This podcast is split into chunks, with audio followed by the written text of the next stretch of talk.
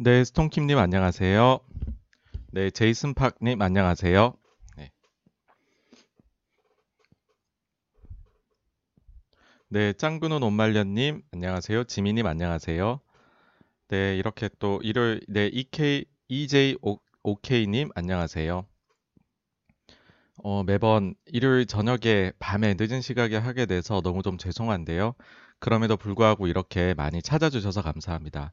네, 김세빈님, 앤더슨님 안녕하세요. 네, 슈퍼딘님도 안녕하세요.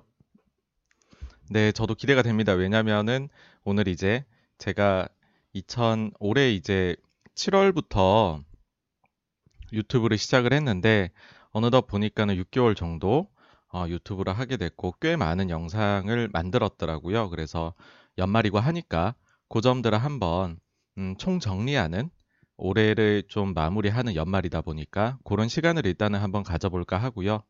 네, 목차를 한번 네 감사님 안녕하세요. 목차를 먼저 보도록 하겠습니다. 첫 번째는 이제 2020년 하반기 86번가에 올라왔던 것들 중에서 좀 주요한 부분들, 이런 부분들을 한번 리뷰해보는 시간을 가져보려고 하고요. 네, 자유인님 안녕하세요. 그리고 이제 두 번째는 그 중에서 좀 나눠봤어요. 하나는 개별 종목들 먼저 보는 거, 그 다음에는 매크로 쪽, 이쪽으로 해서 어쨌든 하반기 리뷰를 한번 해보로, 해보도록 하겠습니다. 그리고는 이제 내년이 곧 있으면 다가오잖아요. 그래서 2021년에는 증시 전망 어떻게 하는지에 대해 가지고서 한 세 가지 정도 키워드를 가지고서 풀어볼까 하고요. 그리고는 좀 이제 번외편이라고 적었는데 뭐 지난주에도 그리고 다음 주에도 증시에 이런 저러한 이러저러한 이벤트들이 음, 있었고 또 있을 것 같아요. 그래서 이런 부분들도 오늘 이제 단순히 뭐 리뷰하고 프리뷰만 하는 게 아니라 최근에 있었던 일에 대해 가지고 저도 조금 다뤄보겠다. 뭐 그런 내용입니다. 그러면 본격적으로 시작을 해보도록 하겠습니다. 제일 먼저 리뷰할 종목은 테슬라인데요. 제가 맨 처음에 만든 영상이거든요. 도요타를 제친 테슬라 이게 말이 돼? 라는 거였고 내용 자체는 이제 말이 된다. 어, 그런 내용을 했었는데 요거 한번 그때 당시에 그 이제 PPT 제가 만들었던 거 한번 가지고서 같이 보시도록 하겠습니다.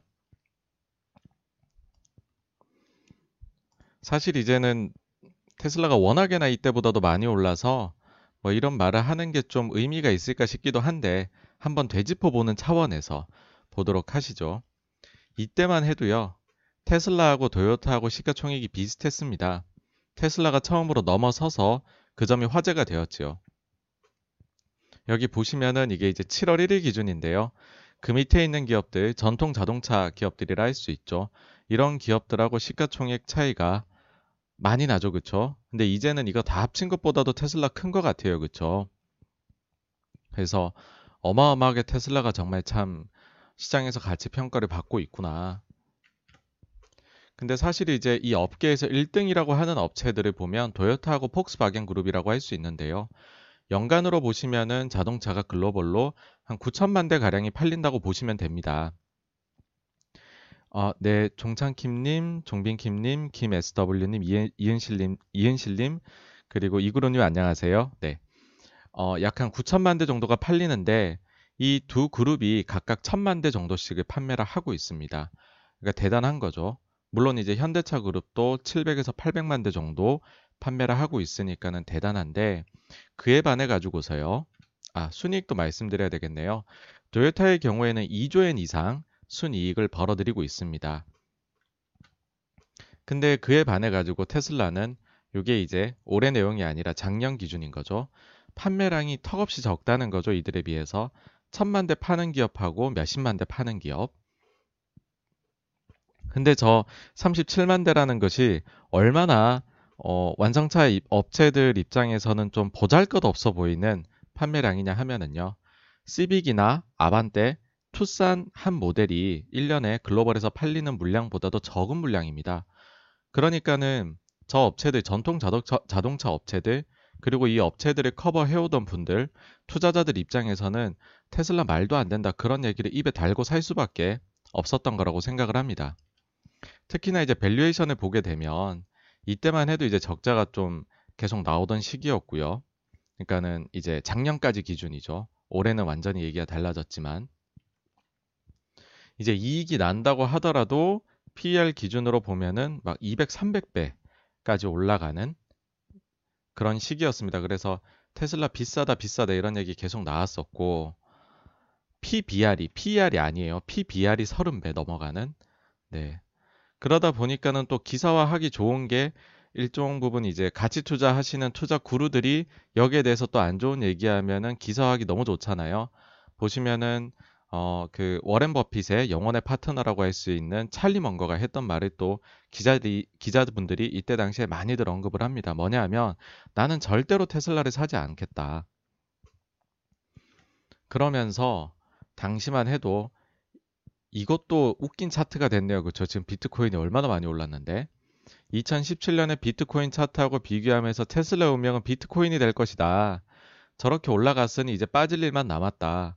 어, 근데 뭐 딴 얘기긴 하지만은 만약에 비트코인처럼 테슬라가 된다 그러면은 그게 비트코인처럼 되든 테슬라처럼 되든 어마어마한 거네요. 그렇죠? 지금 다 신고가니까.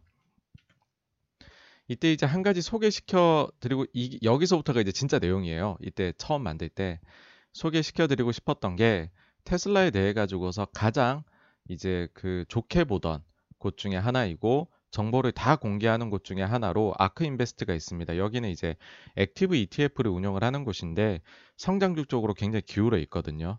여기에 이제 캐시 우드가 나와서 어 이때 당시에만 해도 1월 초였어요. 그러니까는 그 코로나로 인해 가지고서 시장이 박살나기 전에 목표 주가를 많이 올렸었습니다.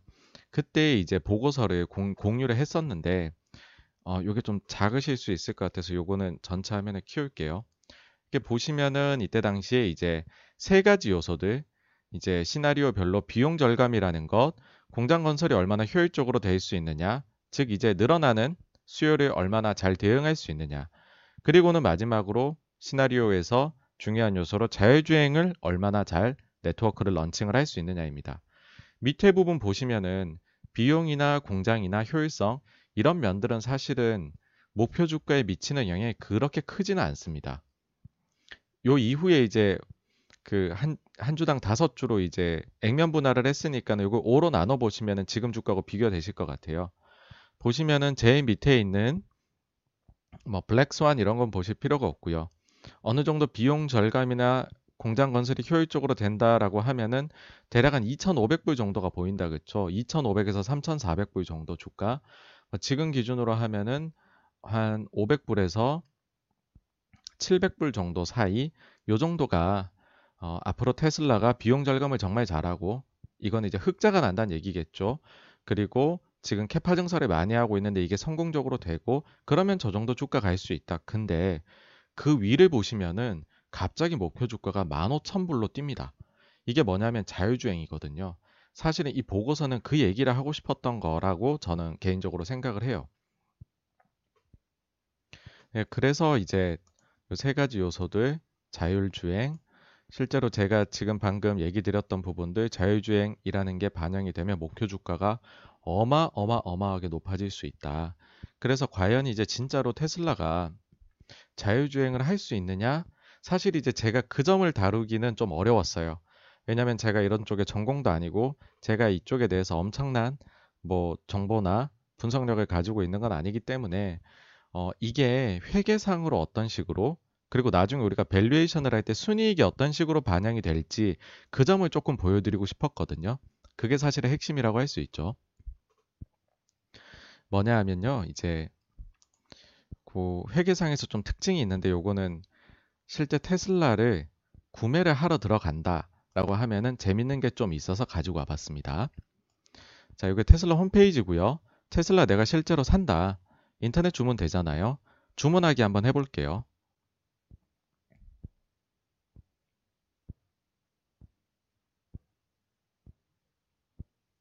들어가시면 이렇게 가격이 나오고 뭐 이렇게 사양을 고를 수가 있어요.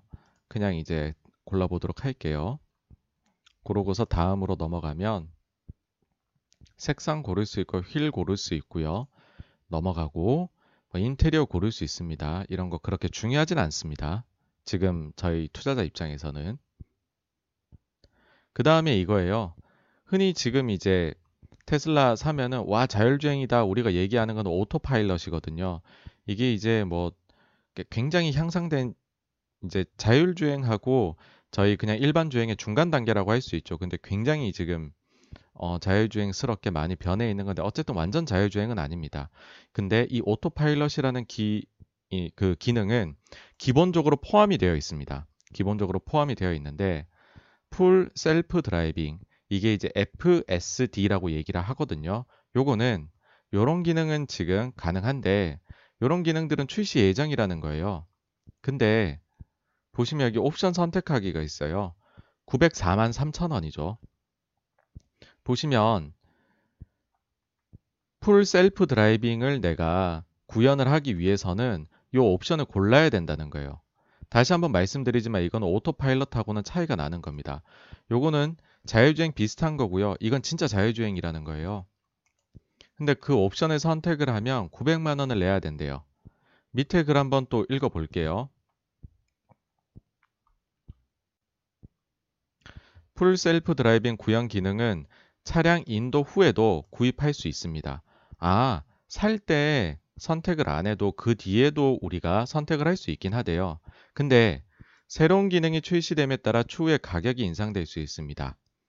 이게 이제 특징인 거죠. 지금 이 출시 예정이라는 기능들을 사용을 우리가 할 수가 없어요. 근데 사라는 거예요. 옵션으로. 오케이. 근데 요거를 지금 안 사도 나중에도 인도 후에도 구입할 수는 있는데 근데 그때는 가격이 인상될 수도 있습니다. 이게 무슨 말이겠어요? 가급적 지금 사세요라는 거죠. 이게 회계로 어떻게 반영이 되는지를 요 첫 영상에서 담아 보았었던 거거든요. 그에 대해 의미가 있었다고 생각을 하는데 한번 보겠습니다. 자, 회계상으로 수익에는 이제 수익이라는 거를 우리가 매출액이라고 흔히 하죠. 매출액이라는 데에는 인식의 기준이 있어요. 그 인식의 기준이 뭐냐 하면 수익의 가득 과정이 완료가 되었다는 거예요. 내가 수익을 올리는 모든 과정이 완료가 된 거죠. 지금 테슬라는 제가 매출 X라고 해놓은 건 뭐냐 하면 방금 보셨죠? Full Self Driving FSD 요거 같은 경우에는 지금 선택을 해봤자 저 기능이 실현이 안 되죠. 그쵸? 그러니까는 매출로 인식할 수 있는 기준의 득하지를 아직 못한 거예요. 그러니까 이제 아주 단순하게 봤었을 때는 고객이 예를 들어서 옵션을 고르는 고객도 있고 안 고르는 고객도 있겠죠. 근데 제가 만약 골랐어요. 900만 원 주고 골랐다. 그럼 테슬라의 손익 계산서에서는 매출이 발생했느냐? 아니요. 제가 이제 골라 900만 원을 냈으니까 테슬라의 재무 상태표에서는 현금이 900만 원은 올라가요. 근데 매출액이 올라가지를 못하고요. 부채에서 이연 수익이 900만 원이 올라가게 되는 걸로 회계가 마무리됩니다. 그러면은 이건 언제 이 이연 수익이 실제 매출로 변화하게 되느냐?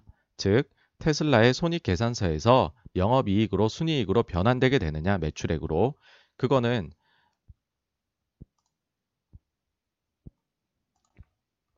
앞서 보여드렸던 그 풀 서비스 드라이빙의 출시 예정인 기능들이 전부 다 출시가 되었을 때 아마도 다 인식이 되게 되겠죠. 그게 왜냐하면 수익 가득 과정이 완료된 거니까. 그러면은 지금 이 이연 수익이 많이 쌓여 있는 거는 나중에 매출이 될 수 있는 장기적인 이득인 거예요. 그게 지금 요거 이제 2분기 말 기준인데요. 이연 수익이 당시에 테슬라가 24억 달러 정도가 쌓여 있더라고요. 물론 여기엔 다른 것들도 섞여 있어요. FSD만 있는 건 아니에요. 근데 어쨌든 이연 수익이 많이 쌓여 있다라는 거예요. 해외 미국 특히 기업들 지금 세상을 바꾸는 기업들을 보실 때는요. 이 이연 수익이 되게 중요해요. 그 재무제표 들어가셔 가지고서요. 그 이제 deferred revenue냐 아니면 unearned revenue 요거를 한번 검색을 해보세요. 그래가지고서 그게 꾸준히 쌓여가고 있는 기업들 저는 여기서 이제 아마존 예를 들었고 넷플릭스 예로 들었는데 뭐 좀 놀랄 수 있으시겠지만은 뉴욕 타임즈도 이런 게 쌓이고 있고요. 그 다음에 어도비나 이런 기업들도 쌓이고 있거든요. 그런 게 쌓이는 기업들은 굉장히 좋은 기업들이에요. 그런 쪽으로 이제 어, 내가 어떤 기업이 좋은 기업일까 어, 주식할 때 screening을 한다. 그랬을 때 이연 수익을 기준으로 해보시는 것도 좋다고 생각을 합니다. 어쨌든 다시 테슬라로 돌아와 보면은 자 이제는 단순히 내가 쌓여 있는 과거의 이연 수익 가지고서만 얘기를 할 게 아니라 테슬라가 나중에 만약에 우리가 한번 가정을 해보는 거죠. 주식은 꿈꾸는 거잖아요. 진짜 완전 자율주행에 성공한다고 봐요. 그리고 연간 생산하는 게 수십만 대 수준이 아니라 연간으로 나중에 지금 독일 공장까지 다 돌아가서 200에서 300만 대가 팔린다고 우리가 한번 가정을 해보죠. 그리고 지금 옵션 가격 900만 원이었잖아요. 아까 보셨을 때. 이거 계속 올라가고 있거든요. 실제로 계속 상승 중입니다. 그럼 그걸 반영해서 또 이제 계산의 편의를 위해서 옵션 가격을 음, 대당 1000만 원이라고 우리가 한번 계산을 해볼게요. 그러면은 얼마가 바로바로 바로 이익으로 꽂히게 될까요? 추가적으로. 200에서 300만 대 1000만 원 그러면은 매년 우리 돈으로 20조에서 30조가 수익으로 들어오게 됩니다. 실제로 지금 테슬라가 회계를 하는 거를 보면은 어 뭐 물론 더 깊게 들어가면 수익하고 비용을 매칭을 시켜줘야 되는 게 있거든요. 그래서 지금 쌓여 있는 이연 수익에 알고 보면 비용도 이연되어 있는 게 존재할 수 있어요. 근데 그런 부분들이 보통은 무형자산 같은 데 녹아나는데 제가 봤었을 때는 별로 그렇게 어, 그런 부분들은 반영을 안 하, 비용은 크게 이연 안 하고 있는 걸로 보이거든요. 그러면 이 수익들은 즉 자율주행으로 인해서 FSD가 됨으로 인해 가지고서 어, 이제 그 테슬라가 벌어들이게 될 옵션 수익은 이거는 대부분이 굉장히 마진 높게 들어 영업 이익으로 거의 들어올 가능성이 높다고 생각을 합니다. 그래서 어, 테슬라가 만약에 진짜로 완전 자율주행 네트워크를 개발을 완료를 한다. 그렇게 되어 버리면은 아까 말씀드린 저런 계산법으로 해가지고서 영업이익을 그대로 더해주시면 됩니다. 이렇게 해버리면은요, 지금 이익에다가 해버리면 뭐 예를 들어 한 5년 뒤에 된다라고 하면은 그때 기준으로 하면 지금 테슬라가 한 600조 이렇게 되나요? 그러면은 한 30배 대 정도 PER을 받게 되는 걸로 보입니다. 완전 자율주행이 된다고 가정을 하면. 그러니까 된다고 하면은 성장주로서 그냥 받을 만한 PER, 그러니까 정말 미칠 듯이 비싼 그런 주식이라고 표현은 아무도 할 수가 없는 거죠. 그래서 지금도요, 저는 어, 테슬라 그러면은 이제는 뭐 공장을 짓는다, 기술이 뭐 2차 전지 관련해서 진보를 한다 등등등등 판매가 더 잘 된다. 그런 부분은 크게 신경을 안 씁니다. 오직 한 가지 보고 있는 거는 자율주행이고 이게 정말 된다고 하면은 엄청난 또 upside를 가지게 되겠죠. 그리고 이제 이 말을 마지막으로 첫 영상에 첫 영상이라 굉장히 좀 애정이 갑니다. 어쨌든 첫 영상 제일 마지막에 붙인 건데요. 사람들이 이제 기사를 쓸 때는 자극적인 걸 쓰려고 하잖아요. 아까 전에 찰리 먼거의 마, 말에서도 테슬라 나는 절대 안 살 거예요. 그것만 기사를 시킨단 말이죠. 딱 여기까지예요. 근데 실제로는 먼거가 했던 말이 뭐냐 하면은요. 절대 사지 않을 건데 그렇다고 나는 절대로 이 종목에 대해서 공매도를 하지도 않겠다라고 얘기를 해요. 왜냐하면 절대로 그 스스로를 좀 과대하게 그러니까는 뭐 자존감이라 해야 될까요? 그런 게 굉장히 높은 사업가에 대해 가지고서 본인은 절대로 결단코 과소평가하지 않겠다는 거죠. 그들이 저는 이렇게 읽히더라고요. 세상을 바꿀 수도 있으니까 절대로 뭐 전통적인 valuation으로 보면 혹은 내가 평소 주식하던 스타일에서 기준에서 보면 어, 나는 테슬라에 절대 살 수 없어. 근데 그렇다고 해서 이 주식이 비싸다는 이유를 들어서 숏을 공매도를 하지도 않을 거예요. 왜냐하면 그들을 절대로 과소평가해서도 안 되기 때문이야라고 읽혔습니다. 그래서 좀 알고 보면 먼 거는 굉장히 좀 이성적인 판단으로 얘기를 했었다는 거, 그 점 좀 알아주셨으면 하는 나름의 반전 내용이었어요. 그런 거를 좀 첫 영상에 담아 봤었습니다.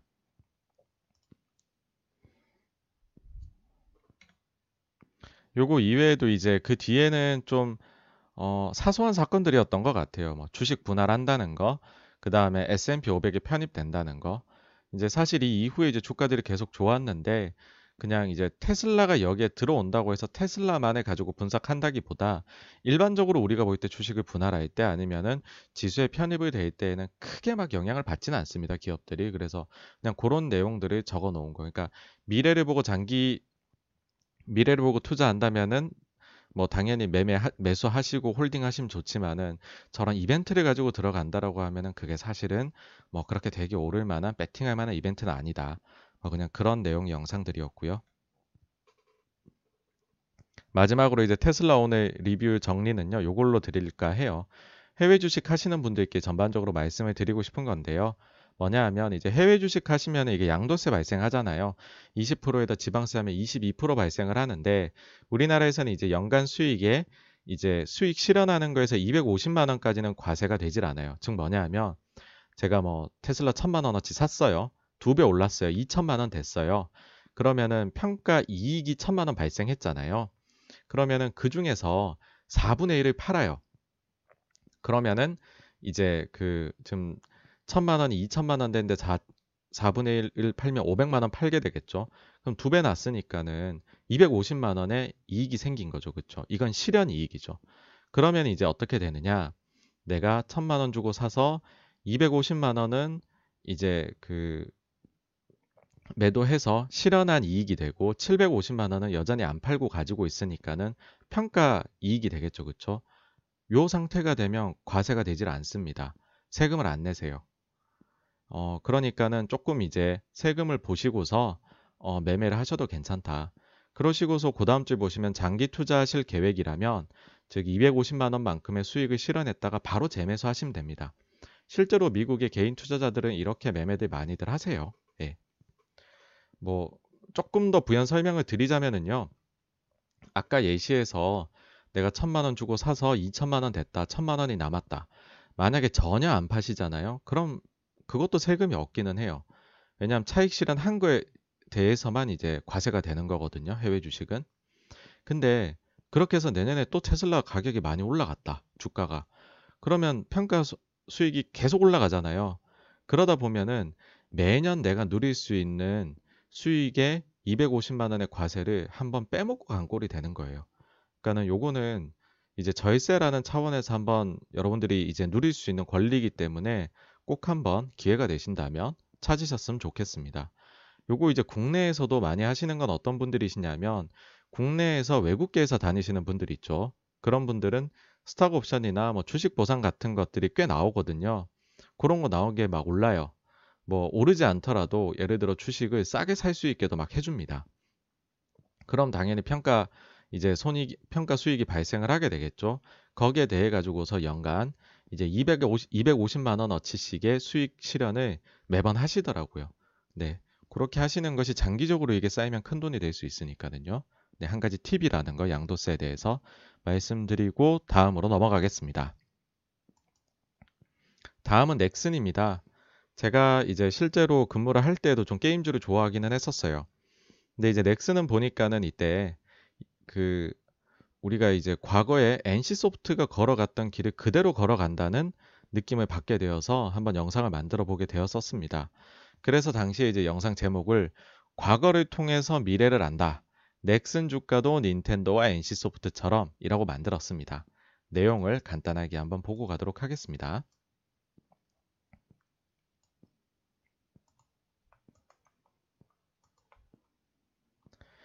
그 이런 이제 뭐 메이플이나 피온, 뭐 던파, 서든어택 이런 게 이제 넥슨의 어, 대표 게임이라고 할 수 있죠. 카트라이더도 있고요. 근데 이제 당시에 제가 이제 넥슨을 제2의 NC소프트나 닌텐도이지 않을까라고 하면서 야 NC가 주가가 이만큼 올랐었고요. 닌텐도도 보시면 주가가 이만큼 올랐었습니다. 이때 무슨 일이 있었을까요? 마치 이제 평행 이론 같은 거죠. 데자뷰 같이 과거에 있었던 일이 다시 발생할 거다. 어, 과거 왜냐하면 넥슨이라는 기업이 이제 닌텐도나 NC소프트가 몇 년 전에 했던 일들을 그대로 하려고 하니까 어, 이거 똑같은 반응을 시장이 나중에 보이게 되지 않을까 했던 거죠. 그게 뭐냐 하면 이제 NC는 PC 중심에서 모바일로 넘어갔었고 닌텐도의 경우에는 콘솔 중심이었는데 모바일로 넘어간 거죠. 당시 이제 결과는 잘 아시다시피 대성공이었습니다. 리니지가 모바일로 잘 나왔고요. 그 다음에 어 그 포켓몬이 모바일로 잘 나왔죠, 그쵸? 그래서 대성공 거두면서 주가가 이때 당시에 많이 올랐었습니다. 한번 이제 NC를 되짚어 보면은요, NC의 2000년대 초중반은 조금 암울했어요. 이익에는 사실 크게 문제가 없었습니다. 되게 잘 나올 때도 있었고요. 근데 똑같은 기간 동안에 주가는 계속 빠졌었어요. 이때 당시에 멀티플이 빠졌어요. 멀티플이 빠진다? 미래에 대한 이 주식의 미래에 대한 기대감이 점점 낮아져 갔던 거죠. 왜 낮아졌느냐? 어, 왜 낮아졌느냐 보시면은 리니지라는 게임으로 지금 NC가 돈 벌고 있는 건 너무 좋은데 후속작이 너무 밀리는 거 아니냐. 이러다가 후속 게임이 제대로 안 나오고 그전 게임이 진부화가 되게 되면 NC소프트 나중에 이익 기반이 확 한번 무너질 수 있는 거 아니야? 라는 생각을 했던 거죠. 어, 그리고 이제 설상가상으로요. 이때 당시 NC가 넥슨하고 전략적 제휴를 맺었었어요. 그래서 넥슨에다가 주식을 이제 주고서 전략적 제휴 관계를 가지고 있었는데 넥슨조차도 어떻게 보면은 당시 NC의 사정을 제일 잘 아는 회사잖아요. 근데 이걸 다 팔고 나가버리는 거예요. 그러니까 사람들은 더더욱 싫어했죠. 야, 이거 무슨 문제가 있나 보다. 이때 당시에 NC소프트 블록딜 가격이 18만 3천 원이었습니다. 어, 이거 영상 만들 때 NC 주가 99만 원이었나 봐요. 지금은 이제 80만 원대죠. 이때 이거 샀으면 떼돈 버는 거죠, 그쵸? 야, 근데 이 약간 이제 옆길로 새서 한 말씀을 드리면은요. 이때 당시 이 블록들이 진짜 인기가 없었어요. 진짜 인기가 없어서 이게 물량이 제대로 소화가 안 됩니다. 그걸 왜 제가 정확히 기억을 하냐 하면은 제가 이때 근무할 때고 저는 이거를 받았었거든요. 물량을. 받았고 저가 이제 굉장히 절친한 그 이제 매니저가 운영하는 그 부서에서도 이거를 받아갔었어요. 그래가지고서는 처음에는 받아가고는 막 또 빠져요 여기서 더 막 사람들이 이제 그 NC 어떻게 보면 특수관계인이라 할 수 있는 넥슨이 다 팔고 나갔으니 NC 미래 너무 어두운가 보다 저거 진짜 사면 안 되는 주식인가 봐 하면서 이걸 오히려 되게 안 좋게 보더라고요. 저희는 이제 그때 아이고 이거 더 살 수 있는 기회네 하면서 더 샀던 기억이 나요. 그러고 이제 주가가 더블이 나고서는 팔았는데 그러니까는 되게 좋은 기억이죠. 그렇게 남아 있는데 이런 식으로요. 보시면은 시장이 좀 움직임이 비효율적으로 많이 움직이기는 해요. 만약에 몇 년 뒤에 이게 100만 원 가입 주식이다라고 하면은 저때 당시에 블록딜을 서로 받으려고 했겠죠. 막 그렇게 쉽게 받을 수 없었을 것 같아요. 근데 불과 몇 년 뒤에 거를 분명히 리니지 모바일 나온다고 했는데 못 믿은 거죠, 사람들이. 당시에 저는 되게 아쉬웠던 게 이제 두 배 먹고 와 잘했다 그러고 팔았는데 나중에 그게 또 거기서 두 배, 세 배 갔죠. 그래서 나중에 또 이제 막 사게 되고 그랬는데 그냥 계속 가지고 있을 거라는 후회가 되네요. 네, 어쨌든 이제 다시 넥슨으로 돌아가지고 보면은 이제 그 넥슨이 우리도 이제 모바일로 간다는 거예요. 우리 PC 하다가 모바일로 간다. 물론 이제 여기가 모바일 안 했던 건 아니에요. 아, 아니구나. 어, 죄송합니다. 여기 보니까는 계속 NC 얘기네요. NC가 이제 당시에 모바일로 간다고 한 거죠. 이렇게 모바일로 간다고 해가지고서는 조금 간해 봅니다. 네. 조금 간해 보면서 결국에는 리니지 M이 나와서 대성공, 이제는 2M까지도 나와가지고서 대성공을 거두었죠. 뭐 아까도 말씀드렸지만은 처음 할 때 모바일 시장 별거 아니야. 이거 나오면 PC에서 리니지의 매출이 빠지는 거 아니냐, 즉 재살 깎기 하는 거 아니야 했지만 결론은 엄청 대성공 거두었고요. 실적은 증가를 했고 주가도 이렇게 올랐었습니다. 닌텐도 같은 경우에는 콘솔에만 너무 집중을 했죠. 굉장히 좋은 IP가 많은데도 불구하고요. 근데 이때 당시에 그랬죠. 제2의 마리오 있느냐. 오아시스라고 해가지고서요. 그 이제 홍콩 베이스의 그 헤지 펀드인데 여기에서 계속해서 닌텐도 지분을 취득한 이후에 자꾸 이제 주장을 합니다. 니네 모바일 게임으로 가야 된다. 뭐라도 좀 해봐라. 계속 해가지고서 주창을 했었고 그렇게 해서 나온 게임이 포켓몬 거죠. 주가 엄청나게 올랐었고요. 앞서 말씀드린 그런 좋은 사례들인데 제가 이때 보니까는 넥슨이 PC에서 이제 모바일로 넘어가려고 하더라고요. 물론 넥슨이 그전에도 여러 가지의 모바일 게임들을 만들기는 했었어요. 근데 이 작품들의 공통점은 이제 원래 넥슨이 가지고 있던 매우 우수한 IP를 가지고 만든 게 아니라 요거는 새로운 걸 만든 거죠. 예, 새롭게 모바일 게임, 모바일 게임을 하나의 그냥 장르로만 봤던 것 같아요. 회사의 명운을 걸수 있는 그런 어, 분야라고 봤던 게 아니라. 근데 우리 넥슨이 변했어요. 왜냐? 카트라이더를 모바일로, 뭐 피파를 모바일로. 자꾸 본인들이 가지고 있는 이제는 진짜 좋은 IP를 모바일로 만들기 시작하는 거죠. 그러고 나서는 끝판왕인 던파 중국. 던파 중국에서 돈 버, 돈 잘 번다는 건 모두 아시는 거고요. 뭐 물론 이게 이제 8월에 나오기로 했는데 밀려갖고 지금도 안 나오고 있습니다.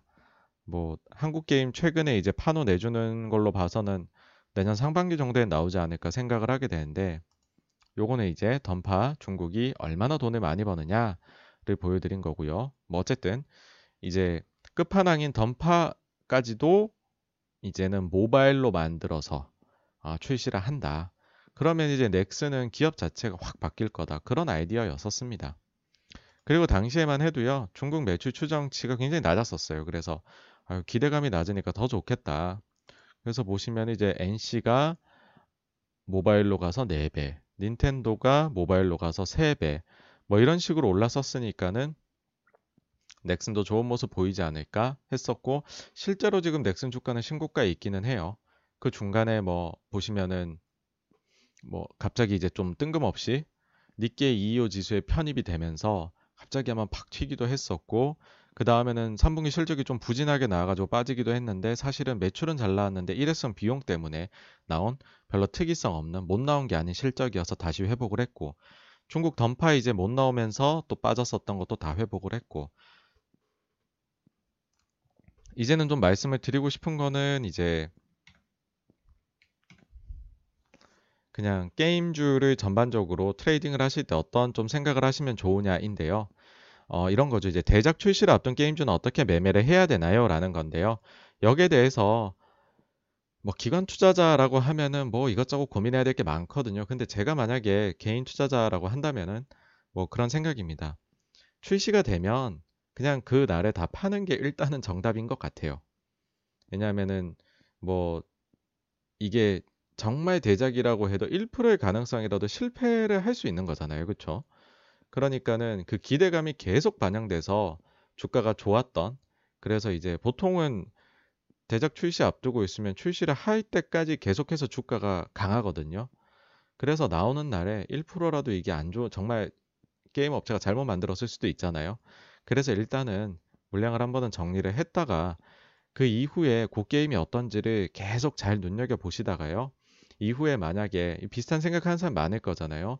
조정이 좀 나왔다. 근데 어, 게임의 성과를 보니까 괜찮네라고 하면 차라리 그 뒤에 다시 재매수를 하는 게 좋은 거다라고 생각합니다. 이 전략은 넥슨에도 마찬가지라고 생각을 합니다. 네, 여기까지가 이제 넥슨에 대해서 생각을 해본 거고요. 리뷰를 해본 거고요. 다음으로 넘어가도록 하겠습니다.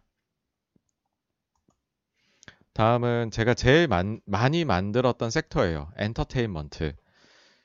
이게 사실 더 만들고도 싶었는데 너무 많이 만들면은 제 이제 채널의 색채 자체가 너무 이쪽으로만 굳어지게 될까봐 좀 자제를 했던 측면이 있습니다. 근데 이게 많이 만들게 됐던 거는 제가 워낙 이쪽 섹터를 많이 좀 좋아했었고 깊게 봤었고 많이 보유했었던 그런 쪽이라서 아무래도 더 눈길이 가더라고요.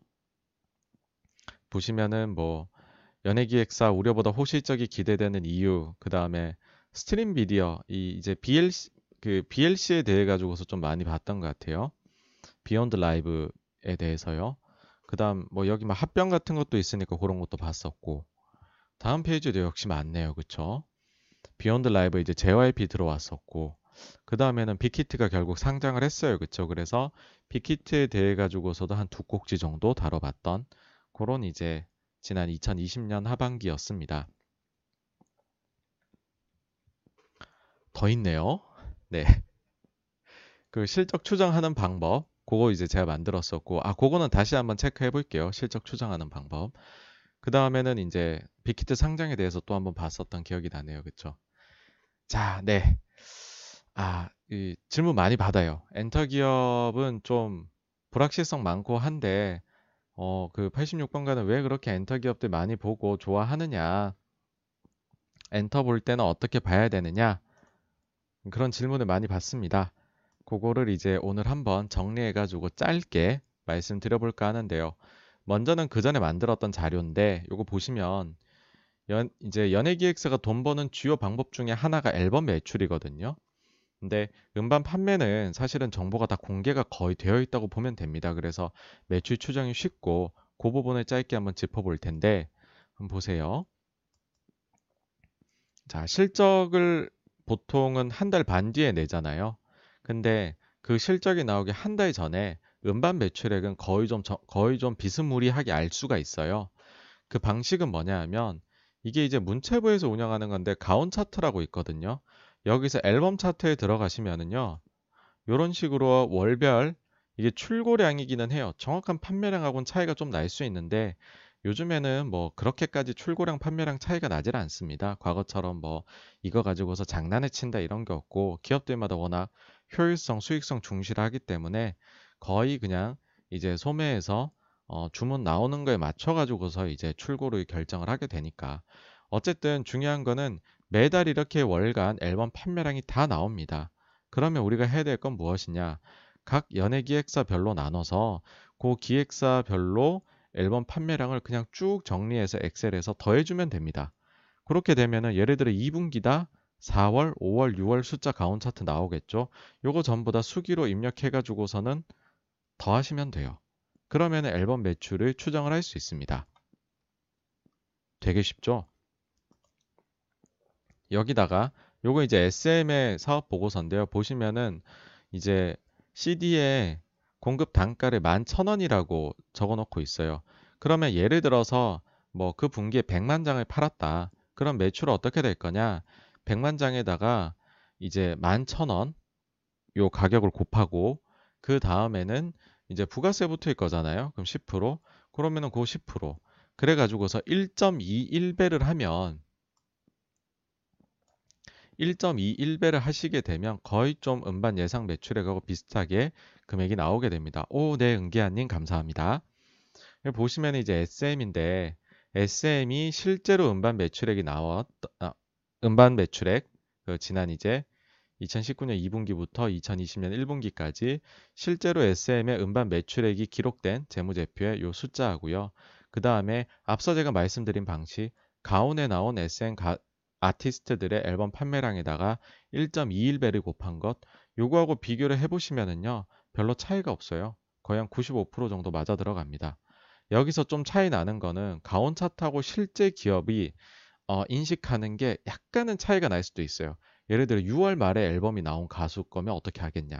뭐 이런 것들이 좀 차이가 날 수 있는 거죠. 그리고 어, 음반별로 가격이 조금씩 차이가 나기도 해요. 특히나 요즘은 음반 가격이 점점 좀 올라가고 있는 추세거든요. 그래가지고서 좀 차이가 나긴 하는데 어쨌든 이 방법으로 오시면 되게 좀 비슷하게 아실 수가 있다. 근데 지, 어, 요런 방법이 있고요. 어, JYP 같은 경우에는 요 방식이 한 가지 조금 더 좀 수정을 해주실 게 필요해요. 왜냐하면 JYP는 어, 음반하고 음원을 나누어서 이렇게 그 보고서에다가 제출을 해주지를 않고 뭉뚱그려 가지고서 해주거든요.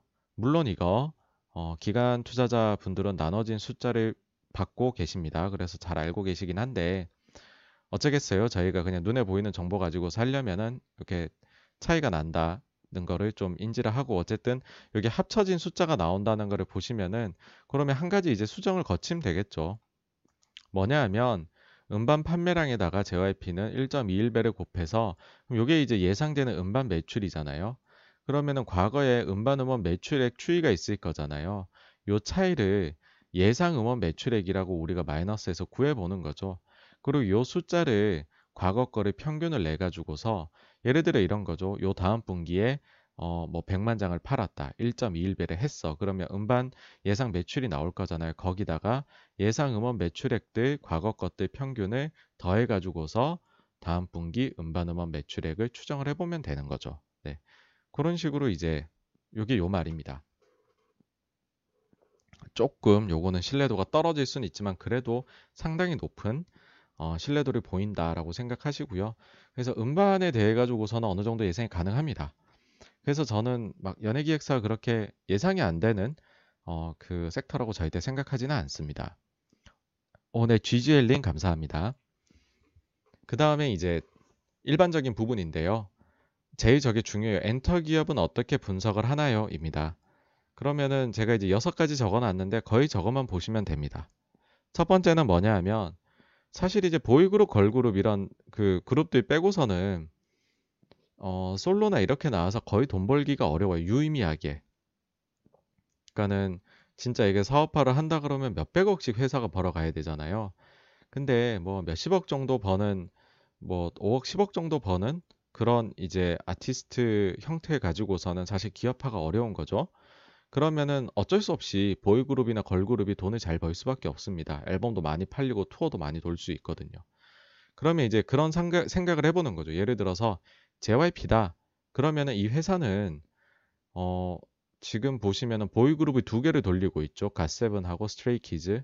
물론 이제 중국에 좀 팀이 하나 있긴 하지만 그리고 이제 나머지 좀 old boy들 팀이 있죠. 뭐 2PM에서도 종종 앨범도 나오고 아니면 요걸 조금 어, 다른 형태로 해가지고서도 좀 나오기도 하는데 어쨌든 주요하게 뼈대가 되는 거는 JYP는 보니까는 JYP란 회사에 뭐 작곡진이나 작사진이나 안무팀이나 그런 이제 홍보할 수 있는 인원들 역량을 생각해 보면 대략적으로 보이그룹은 두 개를 돌릴 수가 있, 있구나.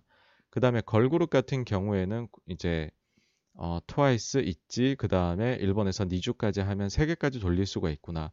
그럼 그걸 이제 생각하는 거죠. 아, 요렇게 되는구나.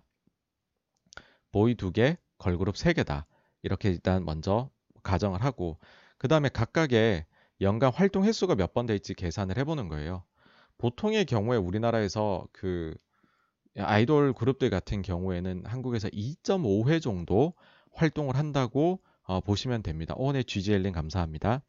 2.5회라는 건 뭐냐 하면은요. 예를 들어서 음반을 두 번 내고요. 그 다음에 요거를 이제 살짝 이제 그 뭐 special 앨범처럼 repackage라 그래요. 그런 앨범을 한 번 더 내죠.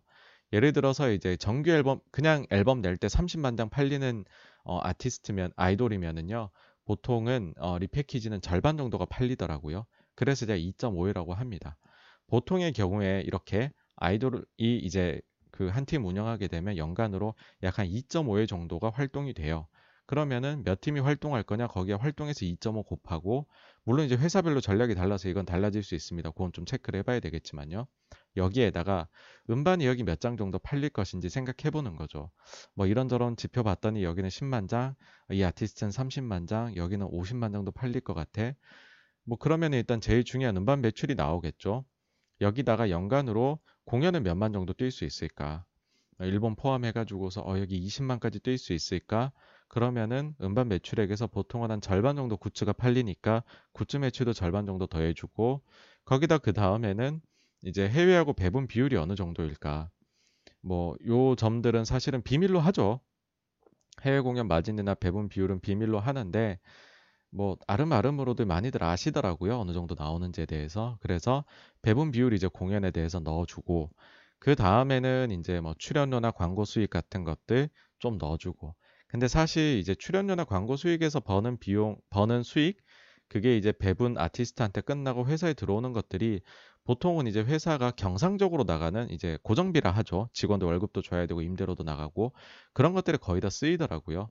그래서 크게 이게 또 차지할 건 아니지만 종종 이제 광고를 되게 많이 찍는 아티스트도 나오거든요. 그래서 요 정도 보시고 그다음 비용 요인에서 특이한 게 없냐. 이게 이제 뭐 예를 들어서 일회성 비용 같은 것들 나올 것들 뭐 아니면 좀 확장을 했는데 자회사에서 손실이 난다든지 아니면은 뭐 무형자산 올해 갑자기 생각해야 될 게 있다든지 그런 거 그냥 보게 되면 엔터 기업은 뭐 이 그냥 그대로 나옵니다. 네. 그래서 어느 정도 range로 나오겠죠. 예, 예상치를 뭐 예를 들어 투어 도는데 어, 이 아티스트는 20만 정도 돌 수도 있고 인기 더 있으면 30만 돌 수도 있고 이렇게 해볼 수 있잖아요. 그 시나리오 몇 개 짜보시면은 이제 range가 나올 거예요. 어느 정도 이익을 낼 수 있다. 그러면은 뭐 1년 예상 굉장히 좀 손쉬운 편입니다. 네. 근데 이제 그 다음 꼭지는 뭐냐면은 이런 이제 엔터 기업을 분석할 때 가장 크게들 제가 봤을 때 주변 분들이 실수하시는 게 뭐냐라고 봤었을 때 이거였어요. 제일 많이 듣는 거였죠. 다음 분기 예측이 너무 힘들다는 거예요. 근데 다음 분기를 그냥 예상을 안 하시면 편해요. 이게 무슨 말이냐면 앞서 이제 엔터 기업은 어떻게 분석하나요? 2번에 각각의 연간 활동 횟수 제가 말씀드리면서 보통 2.5회라고 말씀을 드렸잖아요. 차라리 그걸 기억하시는 게 좋아요. 예를 들어 어떤 아티스트가 3월에 컴백을 하기로 처음에 얘기를 했었어요. 근데 뭐 갑자기 영상 편집에 문제가 생겼든지 아니면 다른 일이 생겨서 4월에 컴백할 수도 있는 거잖아요. 그렇게 된다고 해서 1분기 실적이 예상치보다 낮게 나오면 그 회사의 펀더멘털이 무너진 건가요? 절대 아니죠. 연간으로 보게 되면 차이가 전혀 없잖아요. 그렇죠? 그래서 다음 분기 너무 보지 마시고요. 1년간에 봤었을 때 1년 동안에 해야 하는 활동 횟수는 거의 맞추거든요. 회사들이. 1년 내년에 어떤 몇 번의 활동을 할지를 두고서 조금은 긴 호흡으로 투자를 하시라는 거예요. 그 다음에 두 번째로 이제 엔터 기업 투자 분석 시에 가장 크게 실수한 부분 중에 하나가 내 주변이 좋아해서 싫어해서 그런 이제 주관적인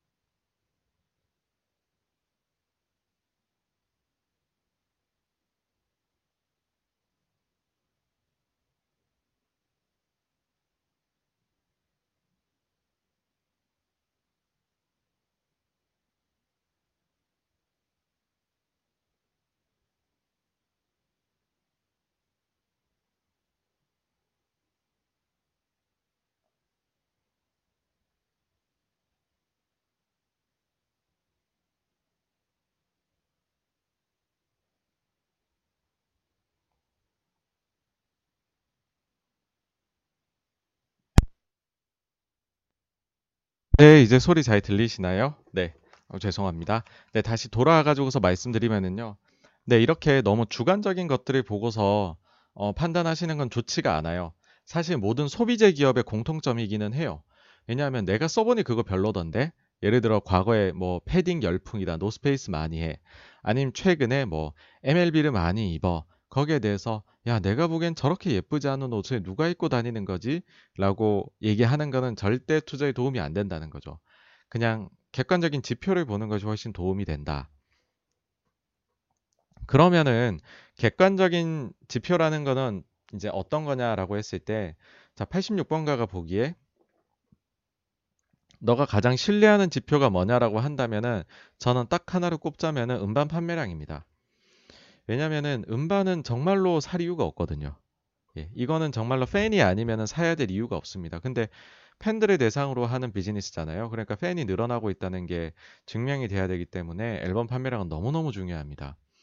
어, 보시면은요, 여기서도 또 한 가지만 말씀드리자면, 한터나 가온 판매량 이제 보시면 되는데, 요즘에 좀 잘못된 일본 문화가 들어와서 우리나라에서 초동, 즉, 첫 주, 한 주 동안의 판매량이 얼마나 되느냐 가지고 너무 줄세우기들을 하시거든요. 이거 너무 보지 마십시오. 일본하고 한국은 판매 추이가 좀 다릅니다. 일본은 정말 팬덤 장사가 고인물이 돼버려가지고 첫 일주일의 판매량이 그냥 전체 판매량의 90% 이상이라고 보시면 돼요. 90%가 뭐야? 99%라고 보시면 돼요. 첫날 판매량이 90% 이상이라고 보셔도 되거든요. 근데 한국은 그렇지 않아요. 왜 그런 차이가 나느냐 하면은 일본의 경우엔 내수예요. 딱 일본 사람들이 딱 하루 만에 이틀 만에 그냥 물량이 쫙 퍼져나가고 끝날 수 있는 지리적 위치란 말이죠. 근데 한국의 경우에는 글로벌이란 말이에요. 이게 퍼져나가는데 시간이 좀 걸려요. 그래서 한국의 아티스트들의 음반 판매량은 좀 롱테일하게 좀 두꺼운 어, 그 꼬리를 띄고서 판매가 계속 이어지는 경우들도 있어요. 그래서 제발 제발 제발 초동에 너무 매몰되지 마시기를 당부를 드립니다. 그 다음에는 보셔야 될 거는 한터 가온에서 지난 앨범 월별 판매량입니다. 지난 앨범. 이게 뭐가 중요하느냐? 예를 들면은 JYP의 지금 스트레이키즈 같은 경우에는 뭐 예를 들어서 한 달에 어 지금 새로운 앨범을 안 내고 과거 앨범들이 뭐 앨범별로 3, 4, 3천 장 내외씩 각각 팔리고 있다. 그러면 이게 무슨 뜻이겠느냐? 팬 사인회도 없을 것이며 지금 새롭게 이슈가 될 만한 게 전혀 없다는 것이잖아요. 활동을 안 하고 있으니까. 근데 누가 3천 장씩 매달 사요? 이거는 새롭게 유입되는 팬덤일 가능성이 높습니다. 그 경로가 유튜브일 수도 있고 다른 게 될 수도 있죠. 뭐 지인의 추천일 수도 있고요. 어떤 경로인지는 우리가 알 수가 없어요. 근데 어쨌든 팬이 새롭게 되었다는 거죠. 그러다 보니 어, 앨범 사는 것도 관심이 생기고 그게 일종의 수집력을 이제 자극을 하니까 그걸 사게 되는 거죠. 근데 살 때 내가 팬 사인회 가는 것도 아닌데 새롭게 팬이 되는 사람이 갑자기 똑같은 거 10장, 20장 살 거냐? 그건 아니겠죠. 한 장 많아봐야 두 장 사겠죠. 하나는 오픈하고 하나는 소장용으로. 그래서 지난 앨범이 몇 장이 팔리고 있느냐는 거의 그 숫자 정도가 어, 새롭게 팬덤으로 유입되, 유입되고 있는 것이 가능성이 높다. 그래서 이제 그 전 그 직전에 나왔던 앨범 그 다음에 이제 컴백하기까지 보통 한 3개월 정도 텀이 있잖아요. 그 사이에 지난 앨범이 잘 팔리고 있다. 그러면은 그 앨범 판매량 증가만큼이 일반적으로는 그 다음 앨범의 판매량에 첫 한 달에 들어오더라고요. 그래서 어, 지난 앨범이 얼마나 팔리고 있느냐를 보시면서 내가 투자한 기업의 연예 기획사의 아티스트가 얼마나 성장하고 있는지를 꼭 판단하셨으면 좋겠습니다. 이거는 제가 가장 중요하게 생각하는 요소거든요. 그 다음 세 번째로, 야, 연예 기획사들 아티스트 뭐 마약도 뭐 그 다음 아니면 사생활 문제 실제로 지금 좀 걱정되실 만한 요소 그거 있죠. 1월 1일 되면 매년 디스패치에서 탑 연예인들의 그 스캔들 발표하잖아요. 뭐 그런 것들 생각하면은 머리가 아픕니다. 연예기획사 투자 어떻게 하냐는 생각이 드실 거예요. 이거를 뭉뚱그려서 이렇게 표현합니다. 아티스트가 사고 치면 어쩌죠? 근데 저는 이게 글로벌화 된 순간에 특히나 서양 쪽 중심으로 일본 넘어서요. 글로벌화가 된 순간부터는 이게 별로 문제가 안 된다고 생각합니다. 어, 이 왜냐하면은요. 해외는요. 사고 치는 수준이 다릅니다. 마약도 단순히 대마를 하질 않고 더 심한가 하잖아요.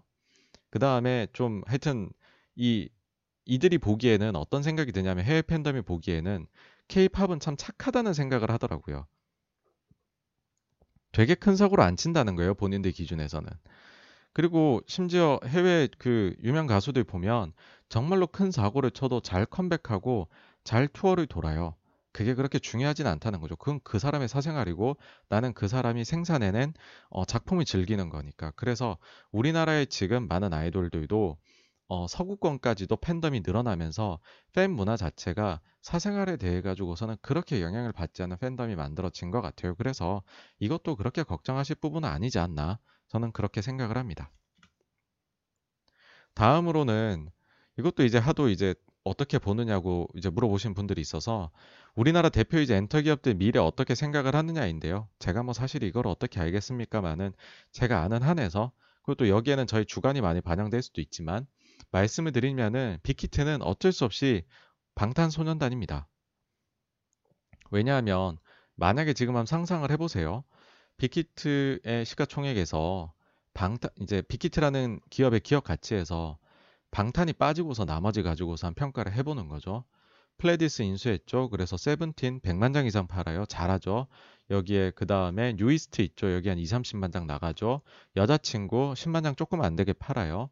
어, 그 다음에 기존에 본인들이 키워가는 이제 그 투바투 같은 경우에 지금 30만 장 팔고 있죠. 괜찮고 CJ하고 이번에 같이 낸 어, 5대5로 엔하이픈 같은 경우에도 이번에 이제 30만 장 판단 말이에요. 이 정도면 괜찮기는 한데 이 앨범 판매량, 투어 도는 횟수 다 합치면은 사실은 합쳐봤자 SM한테는 안 되죠. 그러면은 이걸 다 합쳐봤자 기업의 가치가 SM보다 많이 받기는 어려울 거예요. 지금 SM 시가총액 보시면 어 제가 볼 때는 빅히트 시총에서 SM 시총을 빼면 그만큼이 시장이 판단하는 방탄의 가치라고 생각을 합니다. 그래서 방탄이 계속해서 잘 돼야 하는 거는 두말할 나위가 없는 기업이에요. 근데 이제 이게 1번 아티스트 기준으로 판단했을 때고요. 2번은 엔터 기업들이 나아가야 되는 미래가 있는데 그 미래가 뭐냐 하면은 이제 플랫폼 싸움이 되고 있어요. 그러니까는 빅히트 경우에는 지금 위버스를 굉장히 밀고 있죠. 위버스를 자체 플랫폼으로 구축을 해서 사용을 하는데 어, 여기에서 전략이 좀 다릅니다. 빅히트는 자금력이 풍부하다 보니까 이걸 그냥 자체적으로 모든 비용을 그 어떤 비용을 써서라도 자기네 다 하겠다는 거예요. 이게 사실 대기업이 할 일이죠. 돈이 자금이 풍부하면 거기서 자기가 위험 부담을 그 리스크를 크게 지는 만큼 나중에 수익도 크게 들어올 수 있는 거죠. 100% 자기 거니까는 그걸 한번 해보는 거죠. 그래서 이제 빅히트는 자체 플랫폼을 구축해 나가고 있다. 나중에는 이거 자체가 어, 큰 기업 가치를 받을 수 있는 요소가 될 거다라고는 생각을 합니다. 지금 당장은 이게 뭐 별다른 수익성을 못 안겨주더라도요. 음, 이제 빅히트는 그 정도로 생각을 하고 있고요. JYP의 경우에는 또 빅히트하고 비슷하게 한 가지 집중된 게 니주입니다. 왜 니주가 중요하냐?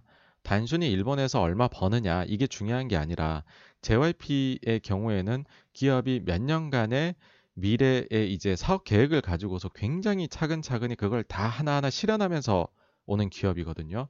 그 중에 하나가 이제 그 우리나라 엔터 기업들의 미래 중에 하나가 현지화라고 그 이제 JYP 경영진들은 판단을 했었고 그 첫 번째 프로젝트가 일본 우리가 제일 잘 알고 있는 일본 시장에 가는 거였죠.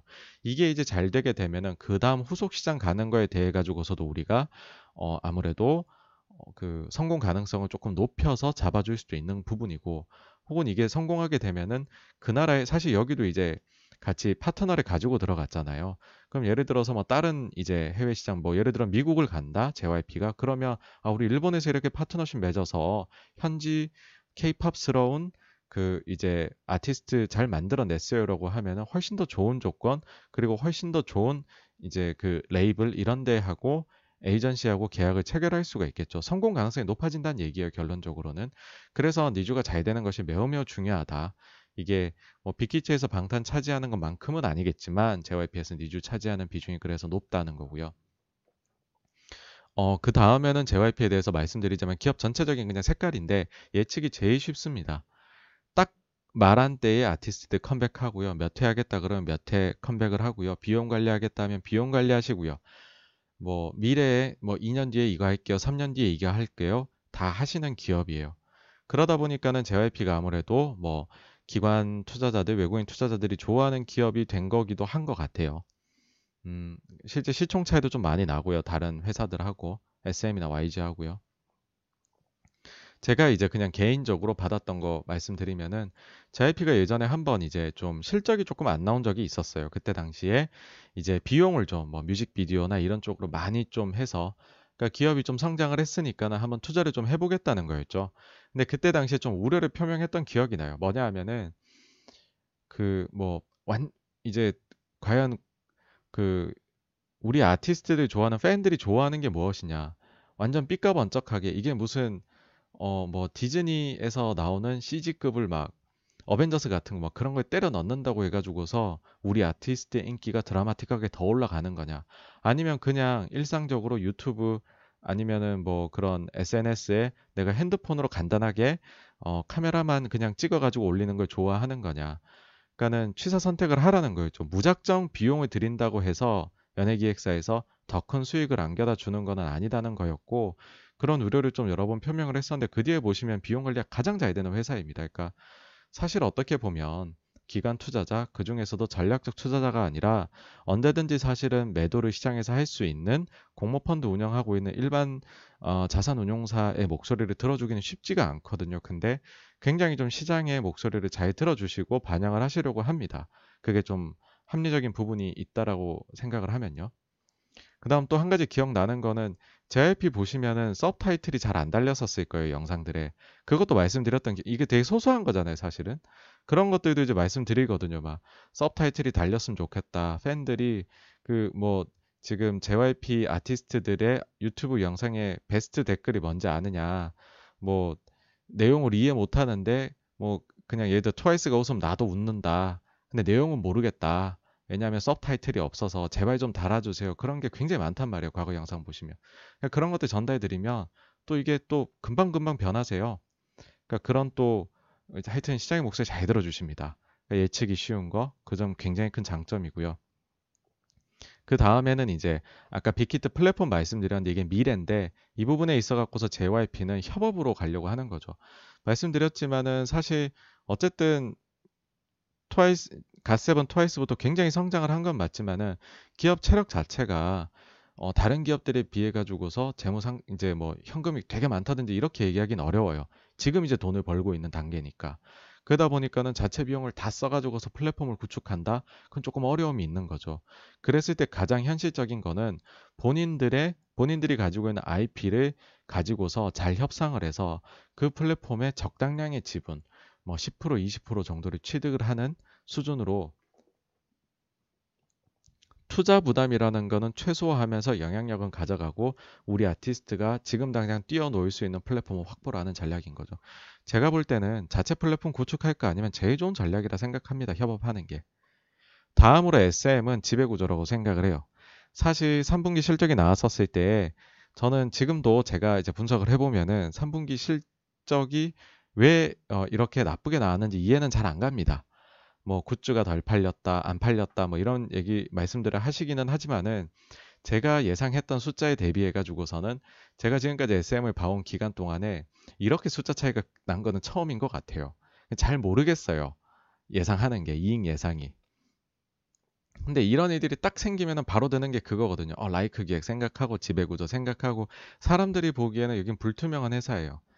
뭐 아티스트들이 내년에 활동을 몇 번 할 거냐, 누가 잘 될 거냐, 뭐 누구를 좀 힘을 실어줄 거냐 이런 부분들에 대해 가지고 SM은 예측이 그래도 용이한 편이에요. 근데 SM이 그걸 가지고 수익성이 얼마가 될 거냐라는 거는 사람들 예측이 너무 어렵다는 거죠. 왜냐하면 지배 구조 때문에. 그래서 이 부분이 개선이 일어난다면 가장 드라마틱하게 변할 수 있는 회사이지만 이 부분이 일어나지 않는다면 계속해서 상대적인 저평가는 좀 받을 수밖에 없는 요소 아닌가. 그래서 저도 이제 회사에 있었을 때는 지배 구조를 좀 개편해줬으면 하는 거에 대해 목소리 내고 싶었고 그에 대해 가지고 저희도 좀 스테이지별로 어떻게 대응할 건지를 했는데 그게 좀 미완인 상태로 나오게 된 거는 너무 큰 아쉬움인 것 같아요. 근데 이제 바라건대 어, 내년에는 이제 지배구조 혁신의 바람이 거세게 일 테니까 SM도 이쪽에 있어가지고선 조금 전향적으로 생각해 주시면 어떨까 하는 생각이 드네요. 그리고는 이제 플랫폼 얘기를 드리면은요. SM은 자체적으로 구축하고 싶어 해요. 그게 Beyond LIVE이기도 하고 이제 그 Lysn 어, 법, 그 Lysn 같은 서비스를 하는 것도 있죠. 근데 좀 대형 파트너를 끼더라고요. 그러니까 100%내 걸로 다 했을 때 위험 부담이 있는 거죠. 그러니까는 네이버라는 big player를 끌어들여 가지고서 자체 플랫폼을 구축하는 그러니까 SM 정도 규모의 회사가 하기에 아주 적합한 전략이라고 생각을 합니다. 마지막으로 YG인데요. YG는 정말 올해만큼만 활동을 하면은 더 바랄 게 없을 것 같아요. 트레저도 세 번이나 활동했죠 벌써. 그 다음에 어 그 블랙핑크도 요번에는 활동을 많이 한 편이죠. 근데 YG는 저 개인적으로는 예측이 제일 어렵더라고요. 왜 예측이 어렵냐 하면 과거에 위너하고 어 그 저기 아이콘이 데뷔를 했을 때에도 처음에는 음반이 막 나왔었어요. 그러고는 내자마자 그 다음에 그 일본 앨범까지도 바로 내시더라고요. 그래서 저는 앨범이 계속 그 속도로 나올 줄 알았거든요. 그러니까 소위 말해서 거의 국룰이라 할 수 있습니다. 뭐 2.5회 정도 나오는 거 연간에. 근데 그 뒤에 갑자기 보석함에 갇혀버리더라고요. 그러니까 연간 기준으로 봤었을 때 대체적인 연예 기획사는 몇 번 정도 아티스트가 활동할지 회사에서 얘기를 하지 않아도 알 수 있어요. 근데 YG의 경우에는 그게 좀 어렵습니다. 연간 기준으로. 물론 이제 올해 하반기만 봤었을 때는 그 점이 굉장히 변한 것 같아요. 굉장히 수익성 중심으로 가신다는 것도 보이고요. 근데 이게 이제 신뢰를 쌓는 좀 더 기간이 필요하지 않을까. 그래서 한 내년 상반기 정도까지도 봐가지고서 어, 이런 흐름이 이어진다라고 하면 YG도 이제는 예측성이 상당히 높아지는 회사가 될 것 같다. 그렇게 생각을 할 것 같습니다. 요 정도가 이제 요 대표적인 기업들에 대해 가지고서 저의 생각을 말씀드린 거고요. 어, 마지막으로 좀 엔터에 대해서 이런 말씀을 드리고 싶, 싶어요. 엔터 기업 과거엔 저도 그렇게 생각했어요. 이게 한 2018년 정도, 17년 정도까지인데 우리나라 엔터 기업이 얼마나 시가총액을 받을 수 있을까? 일때까지를 저는 1단계라 생각했어요. 잘하면 1조 초반, 조금 오버슈팅하면. 그러니까 뭐냐면은 국내에서 잘 됐는데 일본에서도 엄청 잘 돼. 그러면은 1조 초반까지는 줄 수 있다는 거죠. 그게 뭐냐면 SM이 동방신기 소녀시대 다 잘 될 때, YG가 빅뱅이 잘 될 때, 이때는 일본 투어 되면 그 수익 들어오고 막 하면은 이익이 뭐 한 350억에서 400억 정도 나요. 그럼 거기에다가 PR을 25에서 30배 정도 주면 1조 초중반 정도 가는 거죠. 여기까지가 맥시멈인 거죠. 이 이상은 나올 수가 없었어요. 이익 자체가. 왜냐하면 그 이상의 팀을 어 그 만들어서 그 운영을 할 만한 역량이 우리나라 연예계획사 당시에는 안 됐었고 또 현실적으로 아티스트 몸은 하나잖아요. 한국, 일본 활동을 왔다 갔다 하는 게 제일 수익성이 좋아요. 근데 동남아도 한번 가야 되죠. 서구권도 한번 가야 되죠. 그건 수익성이 팍팍 떨어지는 활동이거든요. 즉 내가 컴백이라는 것과 그 다음에 어 그 투어라는 것만 가지고서 수익을 올리는 즉 나의 physical 몸을 써가지고서 해야 되는 동시에 양쪽 활동이 안 되는 이런 구조에서는 이 이상의 이익을 창출할 수는 없었다라고 생각을 합니다. 근데 그 2단계가 된 거는 뭐냐 하면 물리적 한계를 극복하는 유튜브라고 봐요. SNS, 하여튼 이런 부분들로 인해 가지고서 유튜브에서 예를 들어서 조회수 올라오면 광고 수익 붙는 것들. 그냥 유튜브로 할 수 있는 다양한 또 수익 사업이 있을 거고 뭐 그런 이제 이게 무형으로 진짜 가는 거죠. 내 몸이 움직이지 않고 잠자고 있어도 수익이 들어오기 시작하는 거잖아요. 저는 이걸로 인해 가지고서 시가총액의 한계를 넘는 기업이 일단 나타났다고 생각을 해요. 이게 이제 유튜브 수익 기반이 돼서 전반적으로 우리나라 엔터 기업들의 기초 체력은 한 단계 올라갔다 생각합니다. 이게 첫째고요. 두 번째는 일본을 넘어 글로벌로라고 적었는데 이게 사실은 방탄이 해낸 거죠. 빅히트라고 해놓고 제가 동방신기라고 어휴 큰일 날 소리를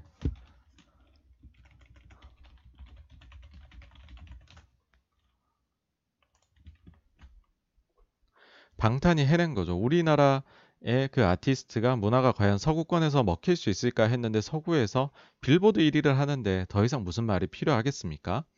그러니까 이게 돼버리니까는 이제는 기업 가치 자체가 뭐 1조, 2조 얘기할 게 아닌 거죠. 뭐 그냥 5조, 6조 가버리는 거예요.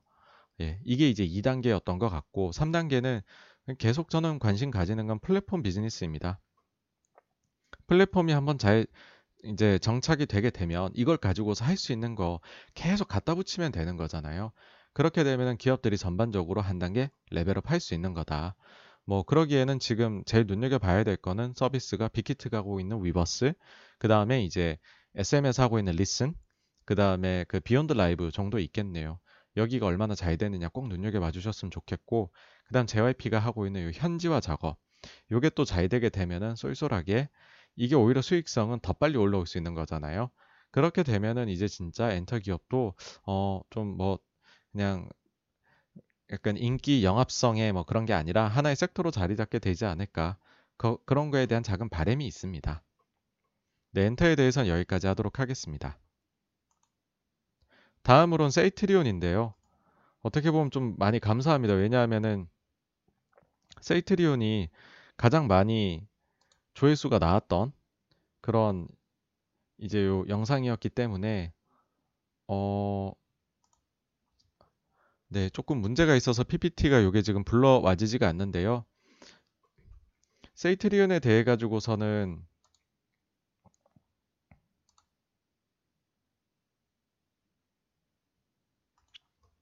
세이트리온에 대해서는 뭐 말씀을 드리면은 이제 원래 합병을 안 한다 안 한다 말들이 많았잖아요.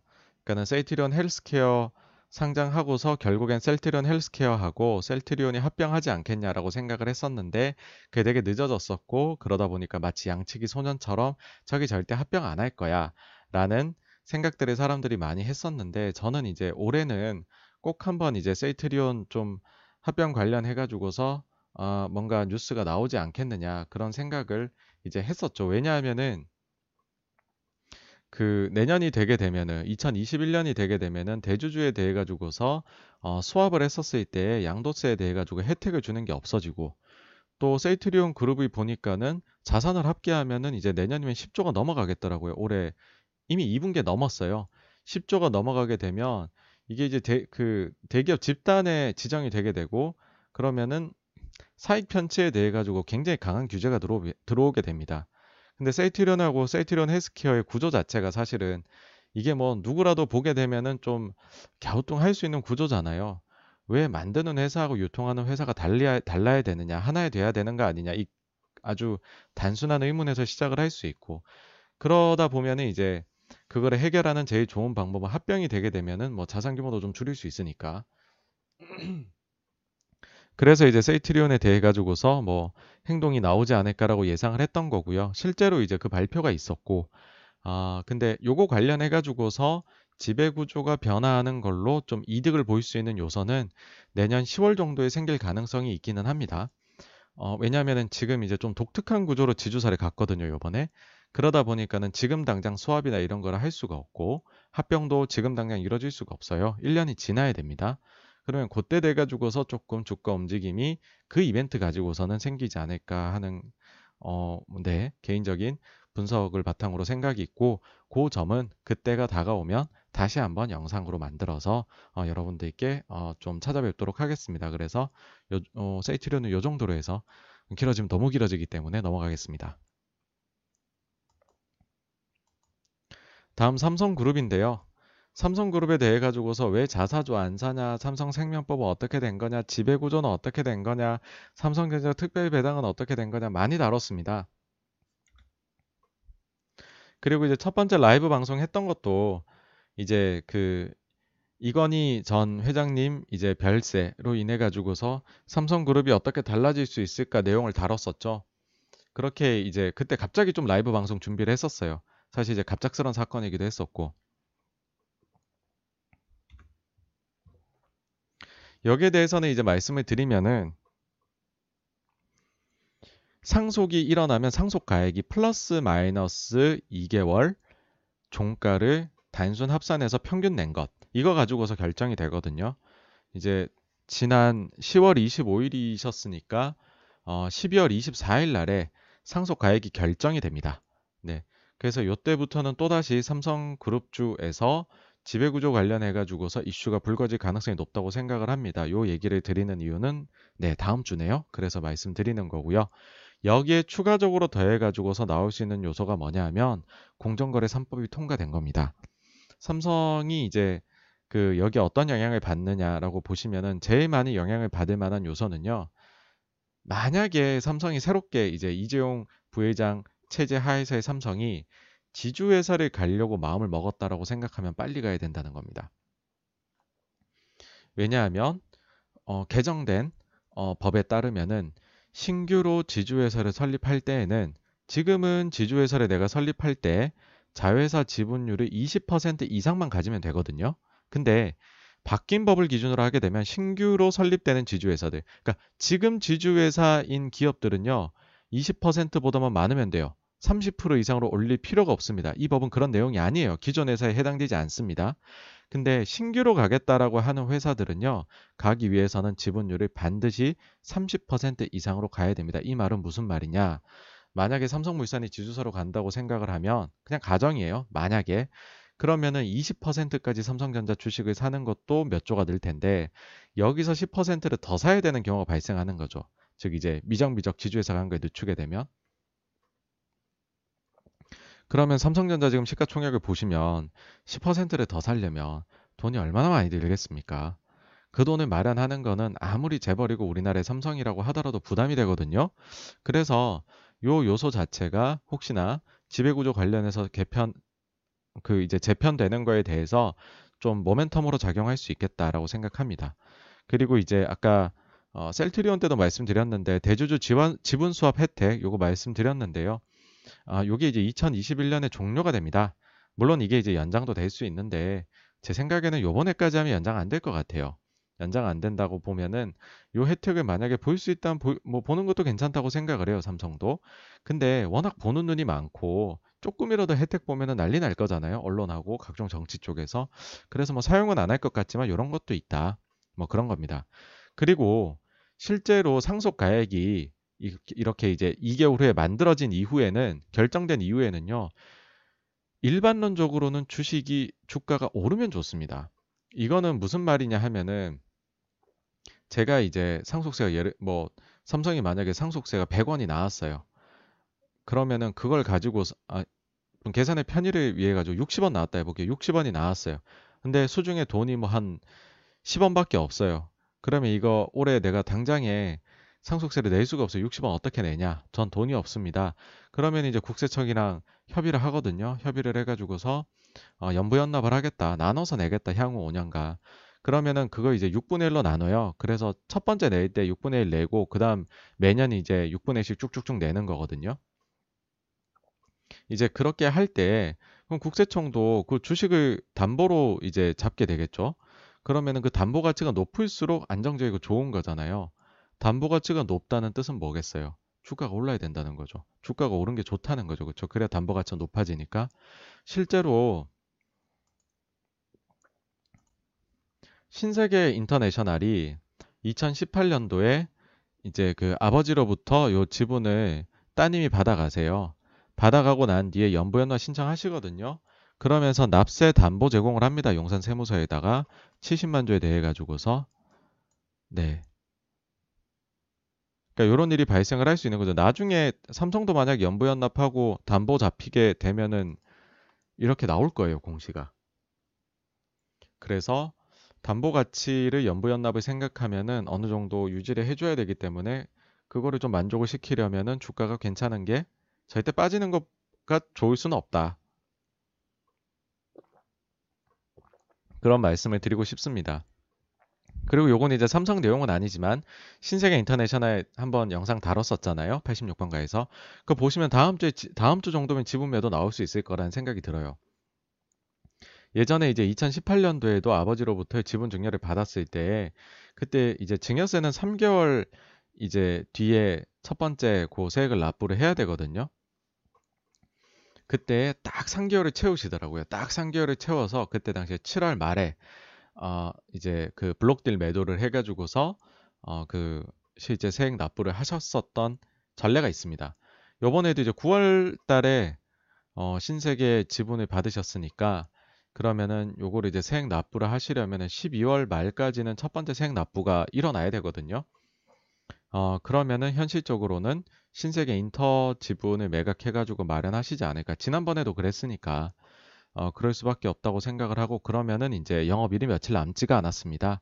그냥 다음 주 정도부터는, 어, 뭐, 제가 만약 기간 투자자고, 만약에 뭐, 신세계 인터를 되게 좋아한다면은, 조금 이제 눈치를 보면서 블록 매도가 나온다라고 하면은, 그걸 뭐, 매수를 할수 있는, 예를 들어 신세계 인터의 장기 펀더멘털을 믿는다면요. 그런 걸 할 수 있고, 개인 투자자라면은, 수급상으로는 이런 것들이 있다는 것을 좀 알고 갔으면 좋겠다라는 네, 저 생각입니다. 다음으로 넘어갈게요. 다음은 이제 올해 하반기 했던 것 중에 매크로에 대한 내용이거든요. 매크로 내용 중에서 제가 그래도 좀 제일 뜻깊었다라고 생각을 하는 거는 연준 자산에 대해 가지고서 좀 많은 분들께 알려드린 거다라고 생각을 해요. 이 영상에서 다뤘는데 이때가 제일 좀 증시 막 조정받고 이랬던 때예요. 올해 여름에. 그때 당시에 사람들이 연준 돈 풀기를 계속해야 주가가 올라가는데 연준의 자산이 보니까 줄어들고 있다라는 거예요. 실제로 이때 보면 감소를 하기 시작을 하는 거예요. 야, 돈을 이때 급격히 풀고서는 벌써 돈줄을 쬐기 시작한다고 도망쳐야겠네? 라고들 생각을 하게 만들었었죠. 이때 이것 때문에 겁을 먹었었죠. 이걸 가지고서 기사도 많이 나왔었고요. 근데 이걸 좀 더 우리가 질적으로 자세히 봐야 된다는 게 86번가의 의견이었어요. 뭐냐 하면 이게 연준 자산 변동 이제 상세 내역이 있거든요. 요거를 보시면은 여기에 보통은 이제 토탈 에셋 이거를 보세요. 토탈 에셋 보고서 요 자료가 만들어지거든요. 그럼 이제 감소할 수 있는데 여기 보시면 되게 특이한 항목 중에 하나가 중앙은행 유동성 수합이라는 게 있어요. 이거 뭐냐면 우리가 한국은행이 미국하고 그 저기 통화 수합 맺어 놓잖아요. 그 통화 수합 맺어 놓고서 우리가 실제로 돈을 빌려다 쓰게 되면 그 창구로 그러면은 연준에서 이게 늘어나게 돼요. 즉 이거는 뭐냐 하면 우리가 각국이 미국이 아닌 나라가 미국하고 통화 사업을 맺어 놓고서는 그 다음에 돈을 뺏쓰는 그 상황은 어떤 상황이겠습니까? 세계 증시가 불안정한 상황이겠죠. 불안정하니까는 환율이 막 요동치고 달러 구하기가 힘들고 그러니까는 미국의 페드에 와가지고서 달러 좀 주세요 하고 빌리러 왔다는 거잖아요. 그 창구를 이용해가지고 그러니까는 이 중앙은행 유동성 그 수합이 금액이 증가를 하게 되는 것은 그 상황이 나쁘다는 걸 뜻합니다. 반대로 이게 줄어들고 있다는 것은 그게 필요 없다는 걸 뜻하니까는 증시의 유동성이 공급이 상당히 원활하게 되고 있구나. 그렇게 생각을 하시면 됩니다. 근데 재밌는 거죠. 이게 줄어들게 되면 연준 자산도 줄어든다는 거예요. 지금 상황이 나아지고 있는데 그래서 금액이 줄어들고 있는데 그렇게 돼버리면은 우리가 글로벌 유동성이라고 하는 제일 중요한 유동성이라고 보고 있는 연준의 자산이 감소를 하는 걸로 보인다는 거죠. 그럼 이건 잘못된 판단이겠죠. 그쵸? 그래서 저는 보실 때 요게 이제 파란색 선은 전체 연준의 자산 연두색 선은 전체 연준의 자산에서 요 그 이제 그 유동성 수합을 뺀 실제 이제 중요한 그 자산 흐름이라 봐야 될까요? 연준의 그거를 이렇게 수정해서 보자. 요 관련해서 영상을 여러 번 만들었던 것 같아요. 요거는 꼭 한번 보셨으면 해가지고요. 실제로 보시면은 지금 빨갛게 감소하고 있는 것들이 요때 당시에 이제 중앙은행하고 맺은 수합이었다. 통화 수합이었다. 네, 요게 대부분이었지. 실제 보면은 요때 연준 자산은 감소하는 걸로 보였지만은 어, 그 유동성 수합을 빼고서는 증가하고 있었다. 연준은 계속해서 시장에 자금을 공급하고 있었다. 겁먹지 말아라. 라는 게 예, 매크로에 대한 내용이었습니다. 그러면 이제 요즘에 어떠냐? 요즘에 제가 이 자료 안 올리잖아요. 그게 별일이 없어서 그래요, 사실. 최근에 이제 해가지고 보시면은 연준 자산이 막 이제는 그 센트럴 뱅크 수합이 거의 없어요. 거의 없어져. 지금 글로벌 상황 좋으니까 없어져 가지고서 사실 이거 좀 나눠 갖고 볼 필요도 없기는 해요. 보시면은 쭉 늘어나요. 최근에 뭐 갑자기 가속도도 냈네요, 지금. 늘어나 가지고서 유동성 공급에는 사실 문제가 없다. 그러니까 저는 뭐 단순히 영상을 많이 만들어서 뭐 그런 거를 즐기기보다는 꼭 필요한 내용을 좀 전달해 드리고자 해가지고 연준 자산에 너무 아무 일도 없어서 사실 이 관련해서 영상을 요즘 안 만들고 있긴 합니다.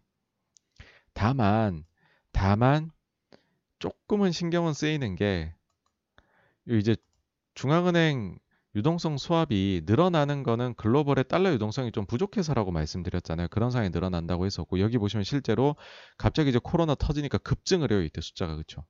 급증을 했었는데 이게 엄청 줄어가지고서 거의 없어지다가 최근에 조금 늘어나고 있기는 해요.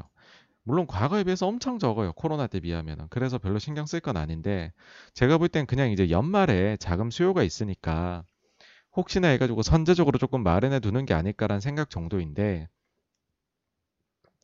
만약에 이 숫자가 유의미하게 올라간다라고 생각이 되면 역시나 영상으로 만들어서 어, 알려드리도록 하겠습니다. 네. 뭐 연준 자산에 대해서는 여기까지이고요. 다음으론 최근에 제일 많이 만든 영상인 것 같아요. 증시가 로테이션이 일어나고 있다. 원래 이제 코로나로 인해서 금융장세, 돈 푸는 게 펼쳐졌었고, 어, 그 다음에는 실적 장세로 넘어가고 있는 것이 아닐까. 아, 우리가 그런 점을 한번 살펴봅시다 해가지고서 영상을 막 만들었어요. 그렇죠? 영상을 최근에 만들었는데, 음, 이 부분은 계속해서 내년에도 키워드입니다. 저의. 그는 실적 장세가 진짜로 오고 있는 것 아닐까. 어, 그 한가운데 우리가 있는 것 아닐까. 그런 생각하고 있고, 그랬을 때 경기 민감주나 특히나 그랬을 때 경기 민감 시클리컬이 좋을 수가 있는데 그 비중이 한국이 좀 많이 높다. 그 점을 한번 꼭 명심해 주셨으면 한다. 이고요. 네. 자연스럽게 이제 요 증시 로테이션이라는 주제를 가지고서 2020년에서 2021년으로 넘어가도록 하겠습니다. 2021년 보시면 세 가지 제가 키워드를 가지고서 말씀드린다고 앞서 어, 목차에서 언급을 했었는데 0번으로 달았어요. 제일 기본적으로는 실적 장세 내년에 온다는 거에 대해 가지고서 꼭 그냥 마음에 새겨 두셨으면 하는 거예요.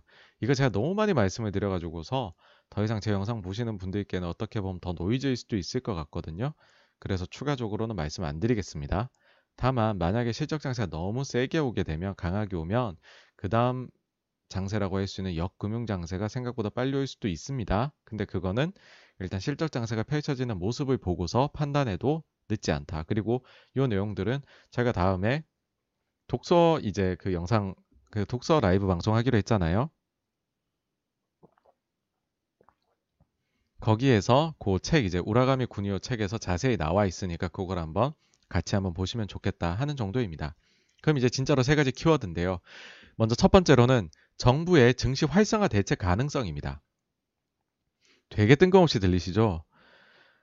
이번 정부 들어와서 사실 어, 주식 쪽에 대해 가지고서 뭘 잘해준 게 있다고 갑자기 증시 활성화 대책을 86번가가 얘기를 하냐라고 생각하실 수 있습니다.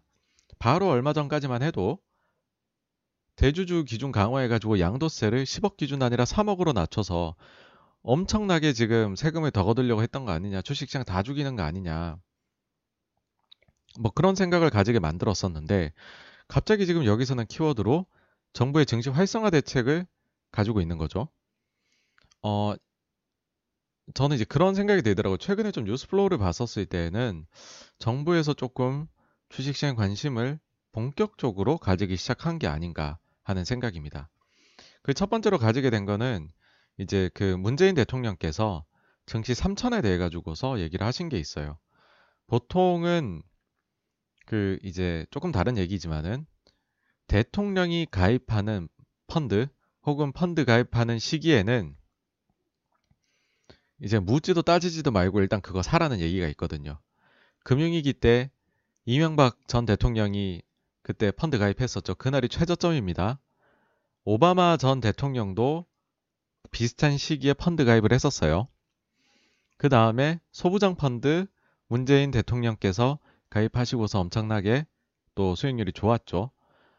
그러니까 대통령이 움직일 때에는 단순히 뭐 아유 이 정도면 valuation이 싸서 이런 게 아닙니다.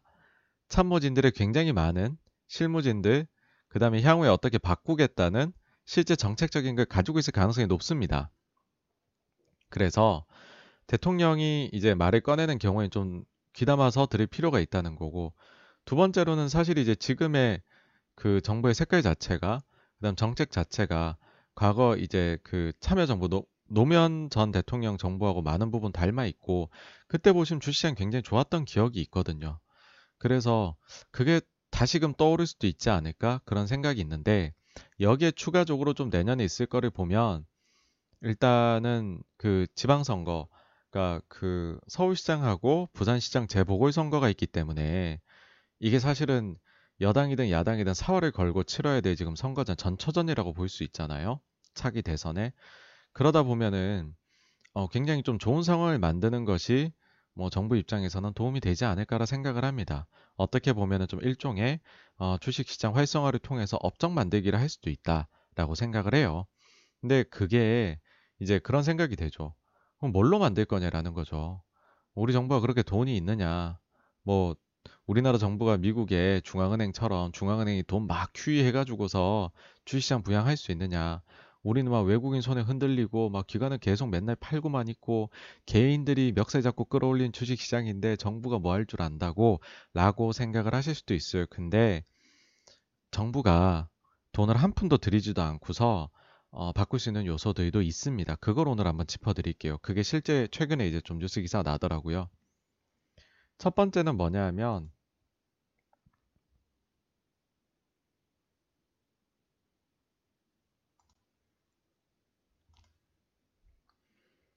MSCI 선진지수 편입을 위해서 역외 원화 거래 시장 개설을 검토해야라는 기사가 나온 겁니다. 여기 이제 언제 나왔냐 보시면은 12월 15일 날 나왔고요. 누가 말씀하셨냐 하면은 이효섭 자본시장연구원 금융산업실장님께서 말씀을 하셨습니다. 이게 뭐냐 하면 결론적으로는 편입이 만약에 된다면 우리가 60조 원 외국인 순매수를 기대할 수 있다라는 겁니다.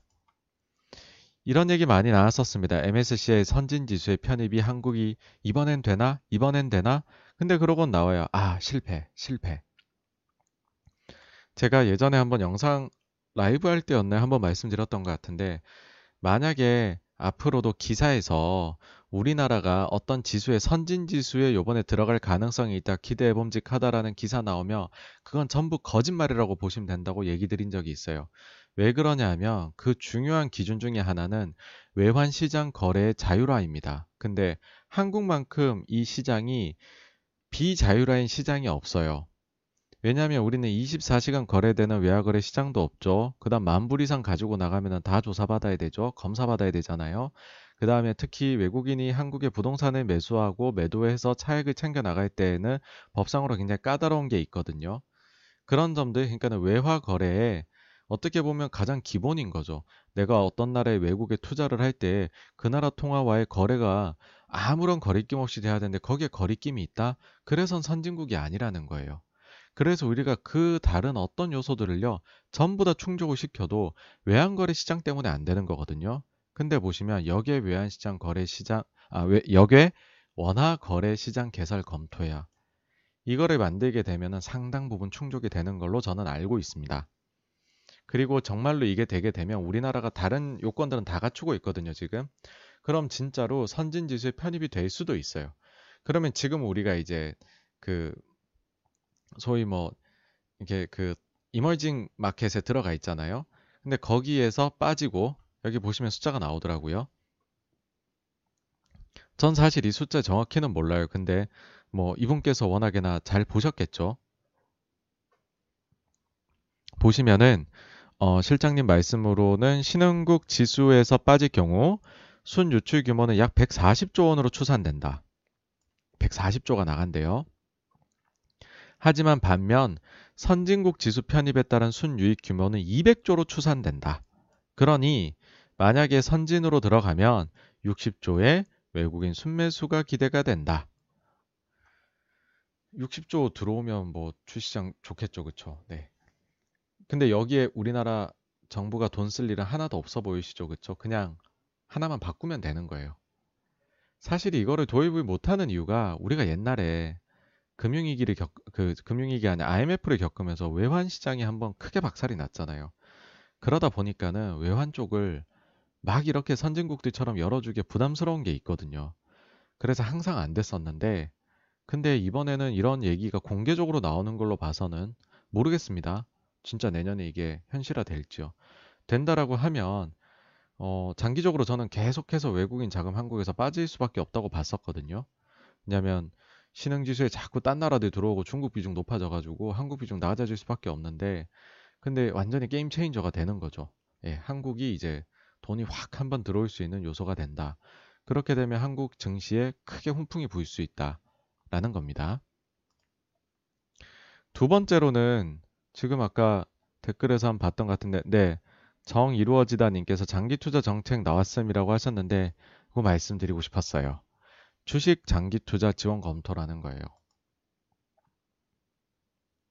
이거 이제 지금 김병옥 위원님인가 내신 것 같던데 보시면은 이거 그냥 진짜 뜬금없는 거였어요 사실은 그렇게 이제 대주주 과세해서 양도세 주식에 많이 매기고 싶어하는 정부 정책이었는데 갑자기 지금 12월 중순에 들어와가지고선 바뀌어 나간다는 거예요. 그 중에 하나가 주식 장기 투자 지원 검토, 동학개미에 한 발 물러선 정부. 더 구체적으로 보시면은 지금 김병욱 민주당 위원이 김병욱 이제 민주당 위원이 얘기한 게 ISA 이거 지금 영국 거 보고 베꼈는데 우리나라 제대로 안 돌아가고 있거든요. 요거 활용해가지고서는 주식 이제 장기 보유하면 뭐 공제도 해주고 뭐 해서 장기 투자 이거 한번 도와줍시다. 저 말 나오고 하루 만에 나왔어요. 뭐 사전 교감이 있었는지 아니면 미리 뭐 아셨겠죠 저희보다 확실히 더 빠르시니까 정치권에 계신 분들은 정보의 질 자체가 다를 거잖아요. 이게 바로 이제 여당 쪽에서 나왔다는 거는 의미가 있다고 생각을 합니다. 그러니까는 장기 투자를 할 수 있도록 많이 이제 정책이 나오게 되면 그러면은 주식 쪽으로 장기적인 자금들이 들어올 수 있는 요소 아닌가. 물론 이제 현실적으로는요. 지금 발등에 불 떨어진 거는 사실 주식 쪽이 아니라 채권 시장이기는 해요. 왜냐하면 여기도 보시면은 주식이나 펀드, 채권에는 뭐 이렇게 뭐 공제하는 막 내용을 담는단 말이죠. 딱 완전 주식만 해주겠다가 아니에요. 그러니까 지금 기본적인 생각은 뭐냐면 우리가 지금 적자 전형 엄청 펴잖아요. 그 지금 우리나라 인구 구조나 이런 거 생각했었을 때 재정 적자는 더욱더 심각해질 거란 말이죠. 근데 이게 되게 안 좋아지고 있는 상황에서 그럼 뭐 국채 발행해 가지고서 예산 안 짜서 메꿔야 될 거잖아요. 그러면은 국채를 발행을 하면 사줄 때가 필요한데 왜냐하면 사줄 데가 없으면 금리가 올라갈 거고 그러면 정부가 지는 이자 부담 높아지고 기존 채권들도 가치가 떨어지니까 사람들이 안 가지려고 하겠죠. 그럼 굉장히 안 좋은 이제 역사이클이 펼쳐질 수 있단 말이에요. 그러니까 이 채권 가격의 안정화, 채권 금리를 안정화를 시키려면 새롭게 사줄 사람이 필요한 거 그게 누구냐면은 제가 볼 땐 정부는 국민이라고 생각을 하시는 것 같아요. 그래서 채권 쪽에 뭐 예를 들면 개인 투자형 국채 나온다. 20년 보유하면 이자 60%더 받는답니다. 네. 이거 보시면 보세요. 만기 보유 시 뭐 가상금리도 주고 세제 혜택도 주겠다. 이게 지금 이제 재정 적자 심해지니까 이런 거거든요. 근데 사실 생각해 보시면은 10년 만기 국채를 사가지고서 10년 동안 만기까지 보유하는 사람, 20년 만기 국채 사가지고 20년 만기로 가지고 있는 사람 누구겠습니까? 부유층이겠죠. 부자들을 위해서 이렇게 혜택을 다른 모든 곳은 세금을 올리고 있는데 이건 진짜 발등에 불이 떨어진 거죠. 돈이 없으니까 국채 발행해야 되는데 누가 사줄지 모르겠으니까 개인까지 끌어들이고 싶다라는 거죠. 여튼 근데 여기까지 넘어간 말이 너무 많고 어쨌든 되게 전향적인 거는 12월 중순부터 해가지고서는 주식 시장에 대해서도 조금 장기적으로 잘 해보고자 하는 열의가 느껴진다 정부에서 그런 정도 말씀드리고 싶어요. 그리고 또 활성화 대책 중에 나올 수 있는 게 이것도 뜬금없이 들릴 수 있습니다. 만약에요. 저도 이제 그냥 생각을 해본 건데 시나리오 짜본 건데 국민연금이 혹시 국내 투자 비중을 늘린다면 어떻게 될까요? 입니다. 여기 보시면 올해 5월에 나왔던 기사예요. 국민연금 내년 국내 주식 투자액 4.8조 원 늘린다. 비중은 축소. 자, 이제 이런 기금성들은 다 그 저기 한 번씩 이렇게 위원회를 열거든요. 여기 보시면 국민연금 기금운용위원회 기금위가 있는데 이게 이제 뭐 못해도 1년에 한 번씩은 모이셔 가지고서 그해 거 중장기적인 거 이런 거 결정들을 하세요. 이때 나온 게 이제 향후 5개년 계획, 그 다음에 당장 이제 21년 어떻게 할 거냐 그런 건데 깔끔하게 표가 여기 요 기사 정리돼 있더라고요. 보시면은 이제 기금 운용 할 때 전체적인 특징이 해외를 늘리는 거 있어요. 20년 말에 22였는데 25. 해외 채권도 5.5였는데 7. 반대로 이제 국내 채권, 국내 주식은 낮춘다. 근데 장기적으로 보면 계속 낮춰갈 거예요. 이렇게 얘기를 한 거예요. 올해도 보시면은 국민연금이 좀 사다가 5월 들어서부터는 슬슬슬 매도를 계속해서 하고 있잖아요. 요즘도 거의 매일매일 연기금 매도를 하고 있는데 그럴 수밖에 없어요. 주가가 올랐다. 그럼 내가 계산했던 비중보다 높아진 건데 그럼 팔아야죠. 근데 장기적으로 보면 비중은 더 내리기로 약속을 해놨거든요. 근데 한번 생각해 보세요. 이게 어차피 기금위에서 해가지고서 바꿀 수 있다는 거잖아요. 매년 여시는 거고. 뭐 그런 걸 본 적은 없지만 특별위원회를 열 수도 있어요. 뭐 그런 여러 가지 점들을 생각을 해보면, 어, 만약에 정말로 증시 활성화를 하시겠다라고 생각을 하면, 지금 계획하고 있는 요 비중이 혹여나, 그러니까 그냥 가능성입니다. 전 이건 높다고 생각은 안 합니다. 요 앞에 말씀드렸던 요 두 가지는 지금 갑자기 언급하는 게 좀 심상치 않다라고 생각은 해요. 근데 요거는 가능성 낮다고 생각해요. 근데 만약에 이걸 바꿀 수도 있지 않을까라는 그냥 예, 생각도 한번은 해봅니다. 이건 그냥 정말 가능성입니다.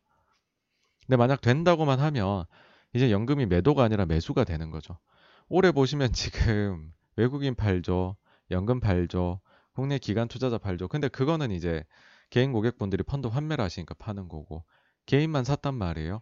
근데 지금 만약에 지수 편입되고 지수 이제 편입되는 거 바꾸고 연금이 돌아서게 된다라고 하면은 되게 되게 이제 그 시장 전체적인 유동성 측면에서 굉장히 개선될 수 있는 거다라는 생각을 합니다. 그래서 내년도에 의외의 키워드 중에 하나가 그래서 전 첫 번째로 꼽은 게 정부가 활성화 대책을 펼 수도 있겠다라는 거였습니다. 두 번째로는 기업 지배구조 변화가 크게 일어날 것 같다라는 겁니다. 그 신호탄을 쏜 게 이건희 회장 별세라고 생각해요. 한국에서 삼성그룹이 지배구조 변화가 제일 사실 절실하기는 해요. 다들 삼성그룹을 보고 다른 그룹들도 뭐 속도 조절하거나 아니면 순환 출자 구조 갖추거나 여러 가지들을 해 왔었거든요.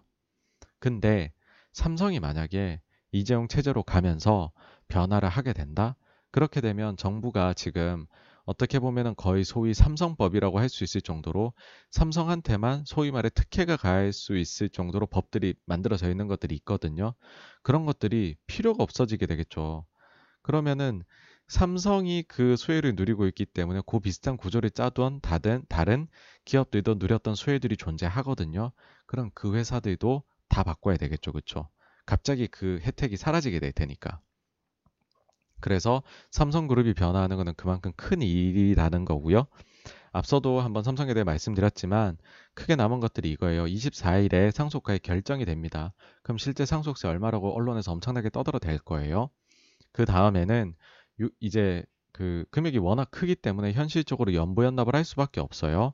연부 연납을 하게 되면 아까 증여는 3개월 이내에 그 신세계 인턴은 이제 납부 계획하고 해가지고 첫 납부를 해야 된다 말씀드렸죠. 어, 상속 경우에는 6개월입니다. 6개월 이내에 그 계획하고 금액 납부를 해야 됩니다. 그래서 어, 늦어도 내년 6월까지는 어떤 방식으로 될 건지 그림이 나온다는 겁니다. 네, 그거를 저희가 유추해 볼 수 있는 그림이 나온다는 걸 의미합니다. 어떤 주식을 담보 잡힐지, 어떤 주식을 팔지, 자금 마련 어떻게 하는지 다 나오겠죠, 그쵸? 내년 6월까지는 늦어도요. 그 다음에 또 남은 것이 어, 원래는 이제 10월 달에 삼성이 이제 매 10월마다 3년 그 지난 2018 18년도에 그랬고 뭐그 전에 이제 3개년 계획 발표할 때도 10월 달에 그 3분기 실적 발표하면서 어 3개년 주주 정책을 발표를 했었어요. 근데 이번 10월에는 어 이건희 회장 별세가 있으니까는 좀 건너뛰고 1월에 하겠다 그랬어요. 4분기 실적 나올 때. 한 달 남은 거죠, 이제. 1월 말에 3개년 주주 정책 발표가 있을 겁니다. 이때 어떤 식으로 하느냐를 보아도 향후에 삼성그룹이 나아가는 방향성이 나올 거다라고 생각을 해요. 그래서 어쨌든 지금 상당히 좀 그 가까이에 눈앞에 삼성 관련해 가지고 이슈가 좀 나와 있다. 그래서 요거는 꼭 한번 확인해야 되고 삼성이 변화를 하게 되면 다른 수많은 그 밑에 여기에 약간 눈치를 보면서 지배 구조를 갖췄던 기업들의 변화도 네, 충분히 예상이 된다라는 겁니다.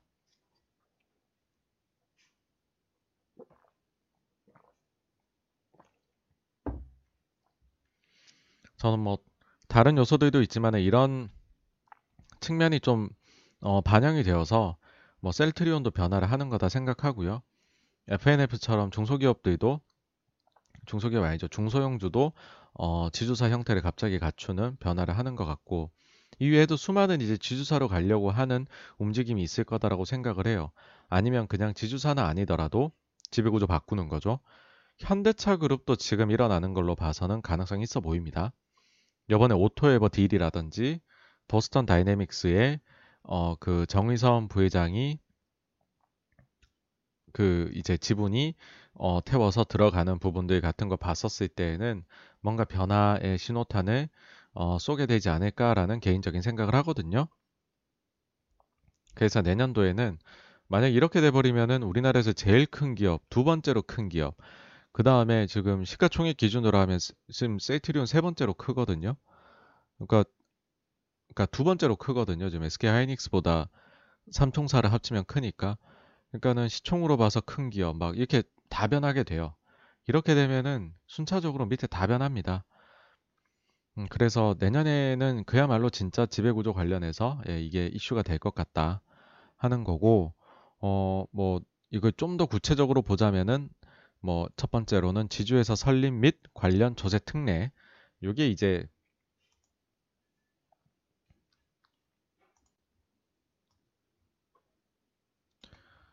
지주회사로 갈 때 세제 혜택이 있는 거거든요. 요 구체적으로는 어떤 거냐 하면은요.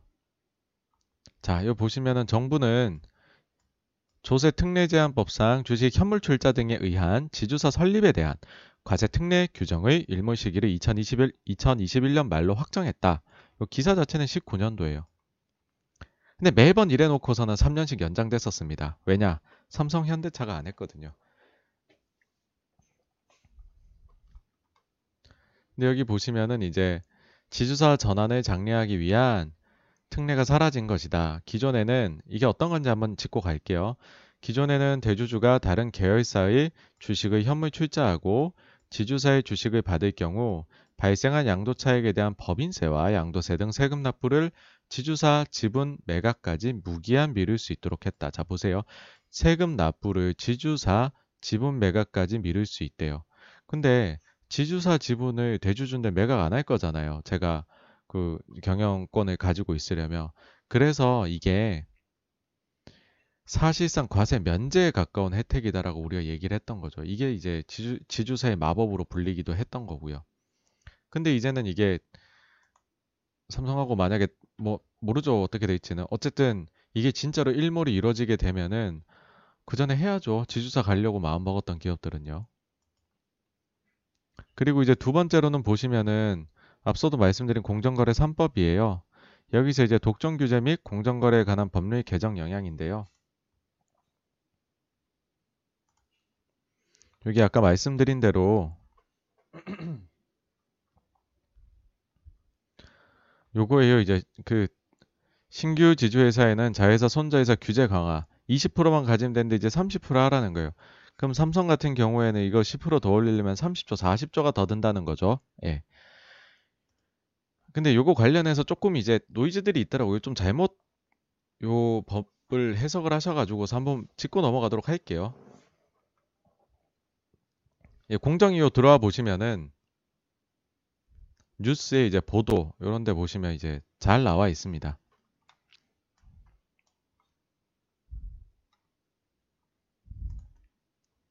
이게 12월 초에 발표됐던 걸로 기억을 하는데요. 네, 공정거래법 전부 개정안 국회 본회의 통과.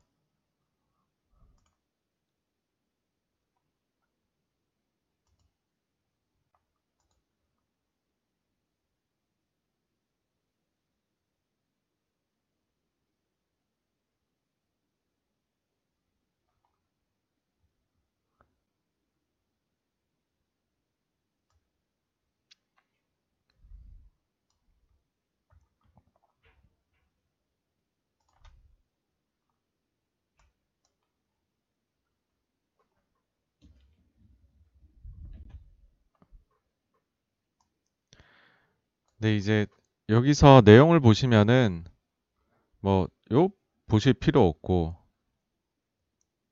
요것도 별로 보실 필요가 없어요. 지배구조 상에서는. 뭐 이런 부분들이 조금 중요할 수 있는데 하나씩 한번 보실게요. 첫 번째로 이제 사익 편취 규율 대상이 확대된다. 여기 보시면은 어, 총수익과 지분율이 30% 이상인 상장 계열사에 대해 부당이익을 제공하는 행위를 금지하고 있다. 근데 이거를 20% 이상으로 바꾸겠다라는 거예요. 이렇게 되면 사실 이제 딱 봤을 때 그 규제로 인해 가지고 영향 받는 데가 현대글로비스기는 해요. 그래서 아마 요 관련의 지분 처리를 어떻게 할지를 거긴 고민을 할 것 같네요. 요거는 이제 글로비스 영향 받고 갑자기 드는 생각이 있는데 제가 이거 예전에 전수 조사를 그때 해봤었는데 그때 의외로 영향을 받던 데들이 우리나라 제지 기업들이었어. 골판지 이런 데들. 그래서 여기가 뭐 지분이 아마 변동이 여기도 좀 생겨야겠네요. 이제 20%로 바뀌게 되면. 뭐 한번 봐야 되겠네요. 이것들은. 어쨌든 요거는 뭐 크게 큰 이슈가 될 만한 건 아니다. 는 거고요. 어, 네. 행파맨 자전거 타는 행정사님 안녕하세요. 네, 감사합니다. 다음으로 중요한 거는 요거거든요. 요거를 볼 때 그런 기사들이 있더라고요. 뭐 SK그룹이 어, 중간 지주로 SK텔레콤이 가는데 그러면은 뭐 하이닉스 지분이 지금 20%인데 30%까지 올리려면 너무 부담이 크다. 개정된 이 공정거래법 때문에 기업하기 힘들다. 어, 지금 20%인데 30%를 올려야 되면 돈이 얼마가 드는지 아느냐. 뭐 그런 기사 나오더라고요. 그 잘못된 기사입니다. 왜냐하면 신규 설립 전환된 지주회사 기준이에요. 그리고 기존 지주회사의 경우에는 자회사나 손자회사를 신규로 편입하는 경우에요. 이미 자회사나 손자 이미 손자회사잖아요. SK 입장에서는. 그 이거 올릴 필요가 없거든요. 물론 이제 그럴 수 있어. 엄밀히 따졌을 때 중간 지주가 만들어지면은 중간 지주를 우리가 신규 설립이다 보고 이 시기 자체가 요 법이 적용되는 시기 이후에 중간 지주가 SK텔레콤이 이제 허가가 되게 되면 그럼 그렇게 되는 거죠. 기존 지주회사였던 SK 기준으로는 손자회사인 하이닉스를 20% 가지고 있는 게 SKT 거쳐서 합법. 근데 SK텔레콤이 갑자기 중간 지주가 돼서 SK 하이닉스를 20% 가지면 이게 불법이 되나? 이거 이제 싸울 만한 요소지 이게 반드시 하이닉스를 높여야 되는 건 아니라고 전 생각을 합니다. 그래서 이건 좀 잘못 알려져 있는 사실이다. 음, 그렇게 말씀을 드리고 싶습니다. 이것도 뭐 말을 많이 하더라고요. 뭐 공익법인 의결권 제한 이게 공익법인들에 대해 가지고서 의결권 행사를 원칙적으로 금지하면 그러니까 막 다 안 되는 것처럼 얘기를 하는데 예외 규정이 있습니다. 이건 안 변했어요. 예외. 자, 상장 계열사에 대해서는 적대적 M&A에 대응할 수 있도록 특수관계인과 합산하여 15% 한도 내에서 의결권을 행사할 수 있도록 예외 규정을 두었다. 요 정도 있으면 됩니다. 삼성그룹이 요거 누리고 있거든요. 그러니까 이것 때문에라도 삼성에서는 추가적으로 요번에 그 이건희 회장 지분을 어, 그 상속을 할 때 공익법인으로는 안 갈 것 같아요. 지금 딱 요 정도 누릴 수 있거든요. 근데 더 주게 되는 거는 향후에 의미가 없어요. 의결권이 없어져요. 그냥 주식 수만 늘어나는 거지 실제 의결권, 유의미한 의결권이 안, 아니거든요. 15% 한도가 있으니까. 그래서 가기 좀 어렵지 않을까? 뭐 그런 생각을 합니다. 네. 나머지는 큰 내용이 아닙니다. 여기까지 정도 보면 되겠네요. 어쨌든 결론적으로는 지배구조 쪽에 좀 변화가 생길 수 있다 하는 거 말씀을 드리고 싶습니다. 네, 지배구조 변화하면 어디서 기회를 찾을 수 있느냐라고 하게 되면 사실 일반적으로는 이런 식으로 이제 지배구조를 변화를 시킬 때에는 주총이 필요해요. 그러니까는 이제 주주들의 동의가 필요하다는 거죠. 뗐다 붙였다 하려면은 이거 주총을 열어야 되는데 그럴 때 주주들의 찬성을 얻기 위해서는 당근책을 제시를 좀 해줘야 되거든요. 제일 좀 많이 할 만한 거는 주주 환원책을 늘리는 거죠. 그래서 기본적으로 괜찮다 하는 거고요. 어, 그 다음 두 번째로 누릴 수 있는 거는 예전에 제가 이제 셀트리온 합병 관련해가지고서 영상 만들 때 이걸 넣었던 걸로 기억을 하는데 어떤 게 있냐 하면 보통의 경우에는 PBR이 1배 미만인 기업이 지주사를 갈 때 혜택을 봅니다. 왜냐하면 PBR이 1배 미만이라는 건 청산 가치 미만으로 거래되고 있는 거고 그거는 몇몇 그 회사가 가지고 있는 자산을 청산 가치보다도 못하게 지금 시장이 평가해주고 있다는 거죠. 근데 회사를 뗐다 붙였다가 하는 행위를 하기 위해서 지주사 가려면 분할하고 막 해야 되잖아요.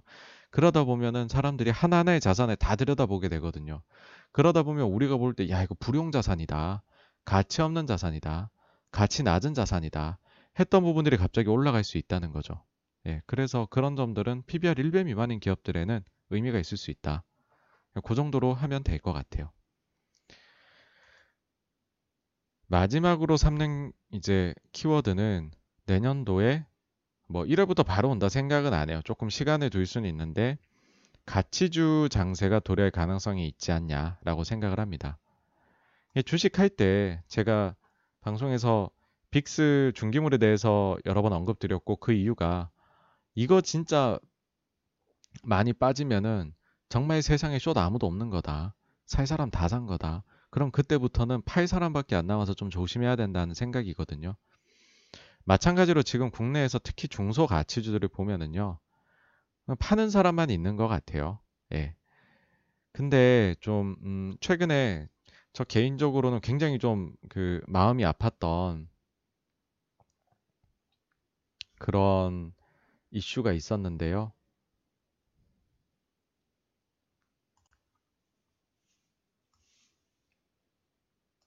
제가 이제 그 전에 있었던 직장이죠. 한국투자밸류자산운용.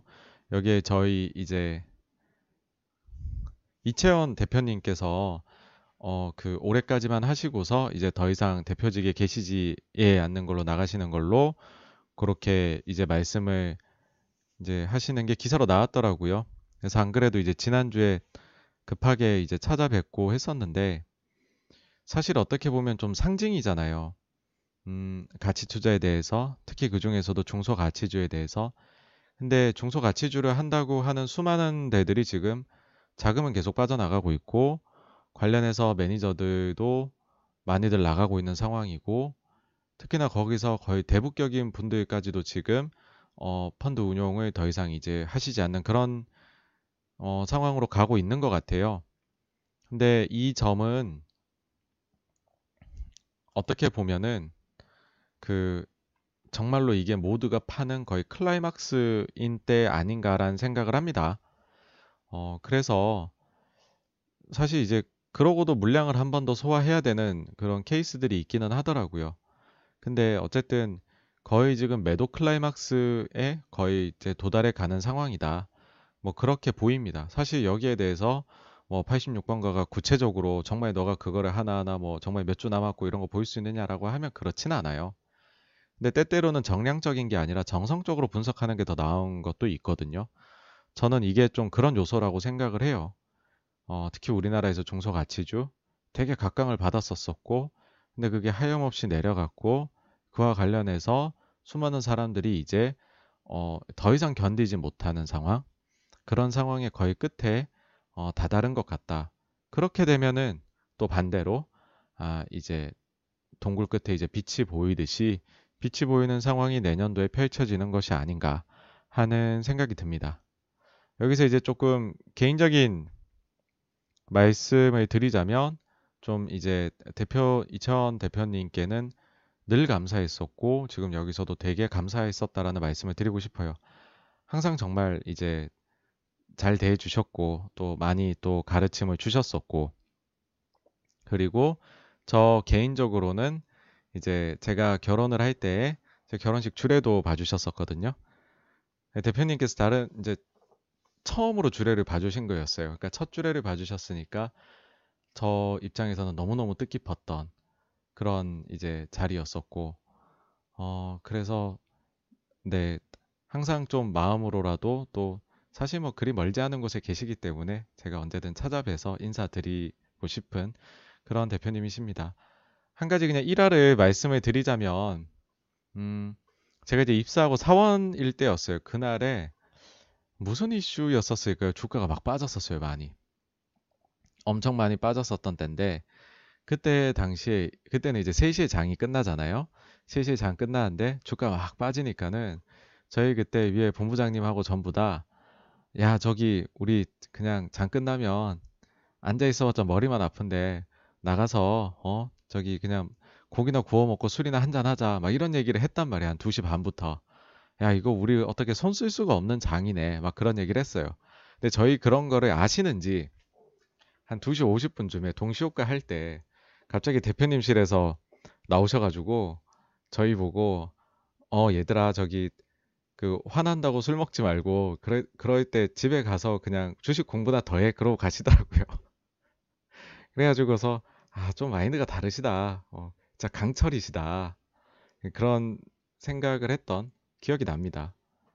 그리고 이제 또 하나는 제 사원 시절에 이제 특히 좀 야근을 많이 했었어요. 이것저것 좀 손에 익지도 않고 해가지고. 근데 그때 보면은 항상 이제 제일 늦게까지 계시거든요. 물론 이제 그때는 이제 그 자제분들께서 또 저 입시하시고 해서 거기 또 이제 그 이제 데리러 가신다고 계셨던 걸로 기억을 하는데 어쨌든 뭐 밤 9시, 10시까지 계속 계셨었어요. 그래가지고서 언제든지 이제 사원인데도 대표님실 방 노크하고 들어가면은 주식 얘기 자유롭게 할 수 있었고 그런 좀 기억은 되게 저한테 좋은 추억인 것 같아요. 제가 아무리 좀 말도 안 되는 얘기를 드려도 일단은 다 잘 들어주셨었으니까 예, 뭐 남의 말에 대해 가지고서 항상 존중해 주시는 분이니까 그런 점들은 참 제가 살면서도 많이 배울 점이 아닌가 그런 점이라고 생각을 합니다.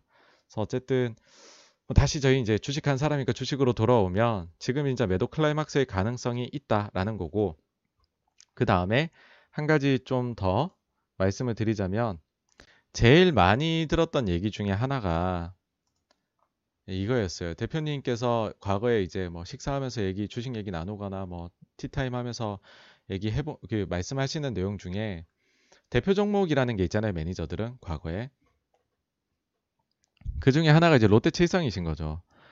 이때 당시에 보시면은 롯데 칠성을 그 엄청나게 보유를 하셨다는 거예요.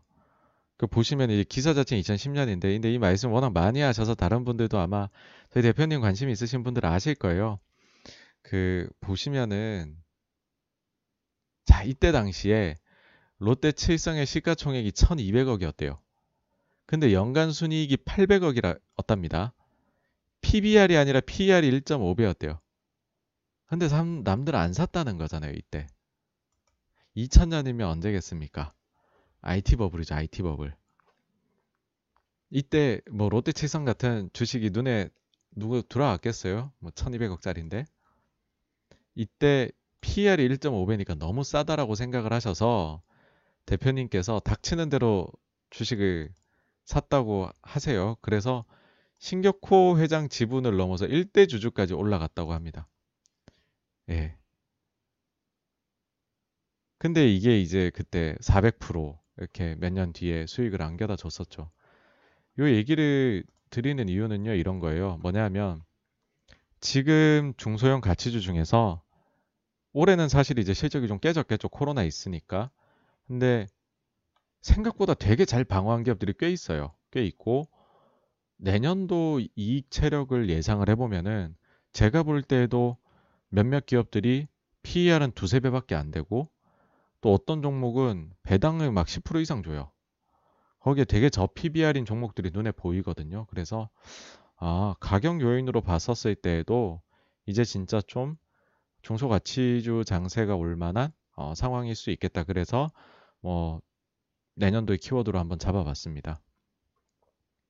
뭐 물론 내년에 지배할 거는 실적 장세라고 생각을 해요. 근데 나머지들 우리가 조금 어, 그 대비를 안 했는데 할 만한 것들, surprise를 줄 요인들 이렇게 증시 활성화 대책 정부가 내놓을 수 있다. 기업 지배구조 변화로 인해서 투자 기회가 있을 수 있다. 마지막으로 지금 아무도 안 보고 있는 가치주 장세, 중소가치주 장세가 한번 도래할 수 있다. 뭐, 네, 이런 생각을 저는 2021년에 대해서 가지고 있습니다. 여기까지가 2021년에 대한 예상입니다. 뭐 어떻게 보면 예상이라기보다 키워드 가지고 분석한 거고요. 다음으로 넘어가겠습니다.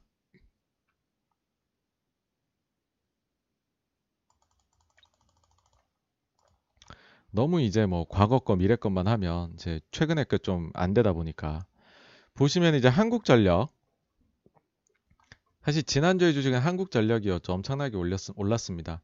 근데 이게 그 이슈가 뭐였냐면 연료비 연동제를 한다고 해가지고서 올랐죠. 이게 뭐냐 하면은 원가 이제 연동을 한다는 거죠. 이제 기름 이제 전기 만드는데 원가로 드는 거 그런 거 이제 화석 연료일 거잖아요. 그 가격 올라가면 이제 전기료도 올라가고 그게 내려가면 전기료도 내려간다는 거죠. 어 이제 근데 실제로는 보시면은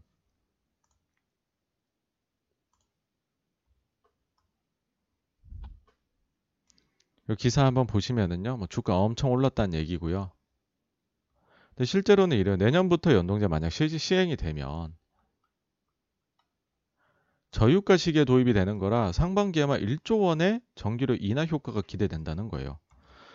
근데 주가 많이 올랐잖아요. 이게 전기료 인하가 된다는 거는 이제 한국전력 입장에서 매출이 오히려 개편하기 전보다 빠지는 거고 그러면 이익이 빠진다는 거잖아요. 그럼 좀 웃기잖아요. 이익이 빠지는 개편을 하는데 주가는 올랐다는 거죠. 이게 왜 그러냐 하면은 기존에는 이게 이제 어차피 정부가 절반 이상을 가지고 있는 주식이다 보니까 시장 논리가 반영이 안 되는 주식인 거죠. 언제 전기료가 오를지 내릴지 이 회사는 언제는 적자 엄청 냈다 언제는 흑자 엄청 냈다 정부 바뀌면 달라지고 맨날 말 달라지고 예상이 안 된다는 거예요. 그러네, 그러니까는 어떻게 됐느냐?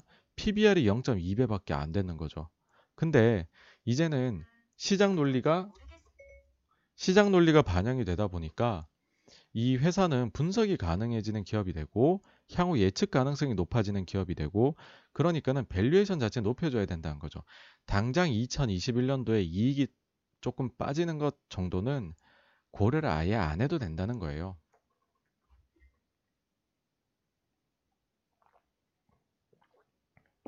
어, 네, 임경애님 감사합니다. 그래서 이제 이런 논리를 가지고 지금 주가가 오르고 있는 거다 인 거고요. 그럼 이제 여기서 중요한 거는 어디까지 오를까이잖아요. 그쵸? 어디까지 오를까를 PBR하고 PR 가지고서 한번 해볼게요. 먼저 PBR을 보시면은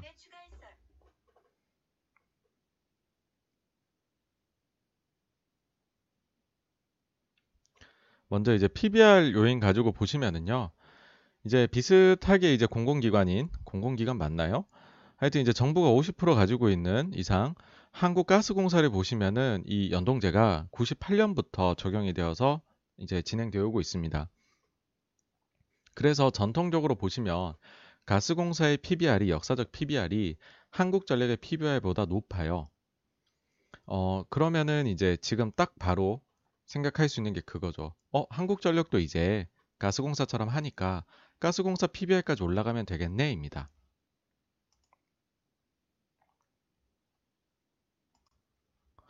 그렇게 해서 보시면은요. 한국 전력이 지금 PBR이 0.26배이거든요. 가스공사 PBR이 0.37배예요. 그럼 이제 지금 막 외국인 엄청 사잖아요. 그 사람들이 보기에는 어 이제 한국전력 가스공사 같은 거다. 우리 이제 분석할 때 바, 같은 방식으로 하면 돼. 그러면 전력이 이만큼 쌀 이유가 없네. 40%는 더 올라야 돼. 그런 생각을 가지고 사고 있는 거예요. 근데 이제 시장 논리가 반영돼서 예상이 쉬워진다고 했잖아요.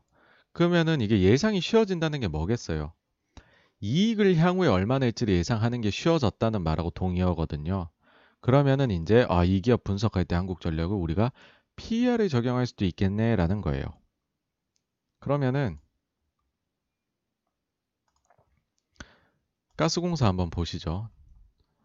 가스공사가 보시면은 올해는 뭐 코로나니까 내년도 내후년도 예상 PER이 10배가 조금 안 돼요. 그죠?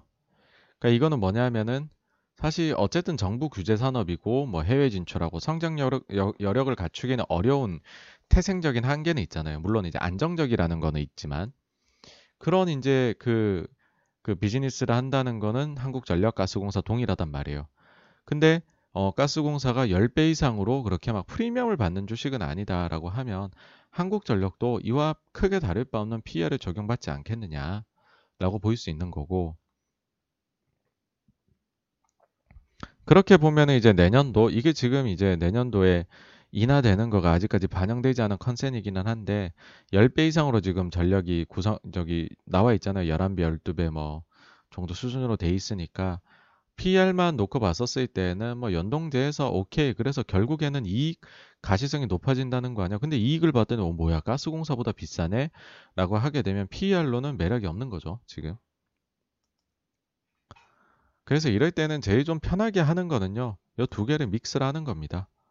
이걸로 봐서는 40% 오를 것 같고 이걸로 봐서는 오를 게 없어 보이면 이 두 개 합치면은 여기서 적당히 그 정도 중간 정도 수준의 upside가 아, 주식으로는 있을 수 있겠다. 뭐 그 정도 기준을 가지고 매매를 하면 되겠다. 그렇게 보시면 될 것 같습니다. 좀 더 먼 미래를 바라보자면은요. 그 한국전력의 경우에 이번에 연동제 도입으로 인해서 분명히 진일보했습니다. 기업으로서. 근데 어쨌든 이게 전력 산업이 규제 산업이라는 한계는 분명하다는 것을 다시 한번 알아야 된다는 거죠. 어, 어떤 얘기냐 하면은 전력 산업 이 엄청난 헤게모니를 정부가 절대로 놓고 싶지 않을 겁니다. 이걸 어떤 면으로도 쓸 수 있냐 하면은요. 가령 조금 인기를 얻기 위한 방편으로 갑자기 전기료 좀 인하해 줄 수도 있잖아요. 특별히 여름에 어, 너무 덥네요. 그러면 제가 뭐 30%씩 깎아 드릴게요. 그런 정책적으로 내가 쓸 수 있는 카드란 말이에요. 특히나 여기에 뭐 대표나 이런 사람들은 다 정부 쪽, 친정부 쪽 인사들이 내려가는데 얼마나 그런 거를 하기가 쉬운 자리겠어요. 근데 그걸 포기하고 완전히 100% 시장 논리에다가 맡긴다? 저는 향후에도 그럴 정부는 우리나라에서 탄생하기 어렵다라고 생각을 합니다. 마찬가지로요. 가스공사도 보시면은 지금 연동제 하고 있다라고 하지만은 저게 안 될 때들이 있어요. 갑자기 좀 상황이 증시가 안 좋거나 해버리면은요. 정부가 저기에 맞춰가지고 돈을 줘야 되는 돈을 안 줍니다. 이게 무슨 말이냐면은요. 가스공사 보시면은 이 연동제 돼 있단 말이에요. 그 단가가 다 나와요. 그 회수를 해야 되는데 음, 쭉 한번 보실게요. 자, 원래 가스공사는 2개월에 한 번 정산 이제 한 번 산정을 한대요. 정부와 정부와 협의해서 결정하는 방식이라고 합니다. 근데 이게 미래 가격을 미리 결정하는 거니까는 좀 예측치가 사용돼서 좀 가격이 서로 다르게 나와요. 그럴 때가 있다는 거죠. 그러다 보면은 요 가격 차이만큼을 내가 못 받게 되면 이 미수금이 발생을 해요. 가스공사는. 그 이렇게 쌓인 미수금에 대해서 1년에 한번 정부하고 손익 정산을 합니다. 근데 이제 금융위기 때그 차이핑이 미룬 거죠. 이제 상황이 안 좋으니까는. 그래가지고서요. 그때 당시 보시면 5조 이상 쌓였었어요. 연동제를 해도 이런 일을 겪는 거죠. 그러니까 사람들이 보기에는 뭐 이거를 연동제로 바뀌었다고 해가지고서 정말 이제 정말 새로운 세상이 와서 이해할 수는 없는 거죠. 예. 분명히 정부가 헤게모니를 쥐고 있는 규제 산업이라는 한계는 있다. 그래서 이거는 명심하고서 한국전력 보셨으면 좋겠다는 생각입니다. 다음으로 넘어가겠습니다. 삼성전자입니다. 이 질문 많이 받아요. 삼성전자 뭐 제가 뭐 반도체 뭐 새로운 시클리컬이니까는 실적 장세에 들어오면 좋을 수 있고 뭐 이런 얘기 막 드렸는데 또 그런 말씀도 하세요. 야, 그 좋은 전자는 언제 팔아야 되니? 말씀드릴게요. 그 삼성전자 경우에는요. 반도체 사이클은 생각보다 강하고 짧게 오는 특성을 가지고 있습니다. 어, 이제 전통 시클리컬이나 경기 민감주 대비해서 그렇다는 얘기예요. 그래서 아웃퍼폼이 주가 아웃퍼폼이 1년 이상 가는 거를 잘 본 적이 없어요. 가기가 어려워요. 그 이유에는 상대적으로 약한 모습을 보인다는 거죠. 여기에는 두 가지 이유가 있습니다. 첫 번째는 10% 룰이 있어요. 이게 뭐냐 하면 삼성전자 주식은요. 그러니까 펀드 매니저들이 펀드 안정성을 높이기 위해서 막, 막 옛날에 그냥 막 운영하라 그랬더니 막 한 종목에 몰빵하고 이러는 거죠. 그러다 그 종목이 상장 폐지라도 되면 고객들이 펀드에 맡겨놓은 돈이 다 달아나 버릴 거잖아요. 그러니까 10% 룰을 만들어 놨어요. 그러니까는 한 종목의 10% 이상 공모 펀드는 살 수가 없어요. 다만 예외가 삼성전자입니다. 왜냐? 전자는 혼자 그냥 10% 이상 비중을 차지하거든요. 그러니까는 전자는 그 시총에서 차지하는 비중만큼만 살 수 있게 해줍니다. 이게 더 다르게 얘기하면 전자를 오버베이스 못해요. 더 살 수가 없어요. 그러다 보니까는 전자는 생각보다 펀드 매니저들 사이에서는 미움을 받는 주식이에요. 전자가 다른 걸 다 죽이고 이렇게 상승을 하면 펀드 매니저들이 시장 out하기 너무너무 어렵습니다. 예. 그래서 그런 점이 있다 보니까 전자가 조금이라도 약점을 보이기 시작하면 먼저 팔고 달아나 버려요. 그래서 전자가 생각보다 강하고 짧게 올라가 강하고 이제 그, 그 사이클이 생각보다 하여튼 강하고 짧게 온다는 그런 특징을 가지는 게 하나는 이런 좀 매매에 있어서 그 이제 수급적인 측면이 있고요. 그다음 두 번째는 제가 보기에는 반도체 쪽은 캐파 증설이 다른 시클리컬 경기 민감에 비해서 용이한 것 같아요. 그러니까는 그 앞단에서 소비하는 쪽도 굉장히 기민하게 움직이는 플레이어들이고 그리고 그거를 수송하는 쪽도 뭐 이쪽은 다 이제 화물을 에어로 이제 그 운송을 하잖아요. 그러니까 빠르게 움직이고 정보 하여튼 그런 게 빠르고 캐파에 증설할 때 막 땅이 엄청 필요하거나 그런 게 아니라 미리 공간을 만약 마련해 뒀다면은 뭐 기계를 들이기만 하면은 또 증설이 되고 뭐 그런 용이성이 있는 거죠. 근데 철강은 뭐 일단 부지 잡고 환경 뭐 평가하고 뭐 예를 들어 거기에 고로 만들려고 하면 또 뭐 1년 6개월 걸리고 뭐 그래서 쇳물이 처음 나오고 하여튼 이게 사이클이 길어요. 그래서 실제로 보시면은요. 이게 이제 우리나라가 이때 2003년부터 2007년까지 크게 사이클 왔을 때 있잖아요. 중국 가지고서. 이때 보시면 초기에 이때 반도체가 먼저 아웃을 해요. 반도체 되게 좋았고 이때 반도체 부서 다니시는 분들 보너스 많이 받으셨었대요. 근데 그 뒤에 생각보다 아웃퍼폼은 짧게 나타났었고 어 이게 색깔이 안 나와 있네요. 초록 이제 그 표현이 안 되네요. 초록색이 코스피고요. 하늘색이 삼성전자입니다. 그래서 생각보다 거의 한 1년 정도 또 안 되는 시기 아웃퍼폼 하고서는 고꾸라졌어요. 고꾸라졌다기보다 다른 게 이제 많이 올라갔죠. 그리고 이 사이클은 명백히 이제 중국의 자원 슈퍼 사이클이었죠. 그래서 다른 시클리컬이 엄청 강했습니다. 상대적으로. 그러고 나서 다음 사이클은 사실은 이제 이거는 핸드셋을 이제 애플을 따라가게 되면서 스마트폰을 삼성이 왔던 거기 때문에 요거 제외를 하고요. 그 다음에 보시면은 2016년 초중반부터 해서 이때 보시면 전자가 1월이 저점인가 그랬고 SK 하이닉스가 아마 6월이 저점이었을 거예요. 26,000원이었던가 그랬던 것 같은데 그때부터 해가지고서 17년 해서 이때는 1년 좀 더 가는 예 엄청난 상승을 보였었죠. 그러고 나서는 사실 이게 상대 강도로 보면 요 정도부터는 상대 강도가 어, 전자가 좋지는 않았어요. 마켓 퍼폼하는 정도.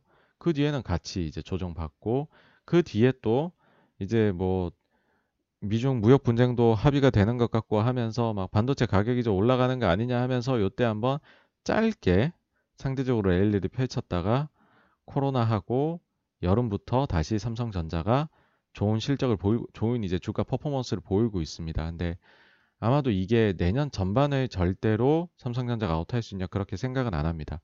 왜냐하면 요런 요런 요런 특징들을 가지고 있기 때문에 현실적으로는 상반기 정도 안에 삼성전자는 어, 그 수명이 닿을 수 있다라고 상대적인 강도에서는 생각합니다. 그 첫째고요. 두 번째로는 이거는 뭐 제가 처음에 아이디어 냈던 건 아니에요. 처음 배운 거고 제가 되게 와 이 형님 주식 진짜 잘하신다 하는 형님께서 알려주신 건데 뭐냐 하면 그때 그러더라고요. 광호야 삼성전자 진짜 쉬운 주식이야 이러시는 거예요. 어떻게 쉬워요 하니까는 삼성전자 이 컨센서스를 봐라. 이게 이제 애널리스트 분들이 막 이제 막 추정하시는 자료가 모인 거잖아요. 이게 내려가고 있는 동안엔 삼성전자 사면 안 된다는 거예요. 반대로 상승을 하고 있는 동안에는 팔면 안 된다. 지금은 상승을 하고 있는 국면이거든요.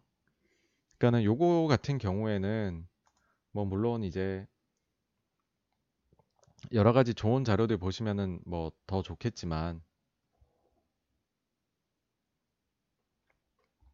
예를 들어 뭐 FN 가이드나 이런 거 보시면 좋겠지만은 그게 안 되시고 개인 투자를 하신다고 하면은요.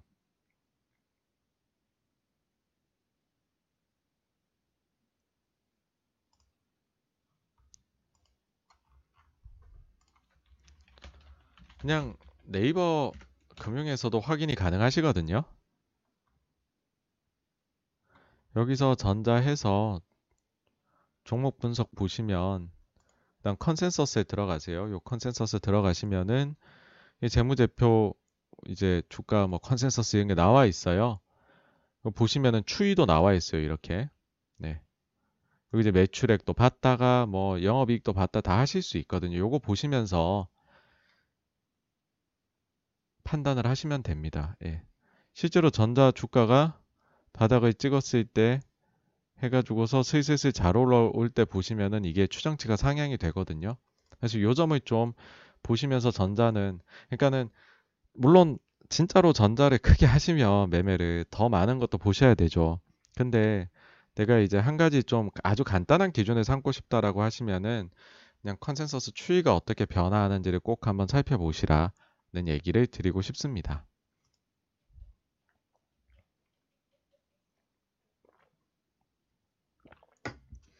네, 베닐리님 감사합니다.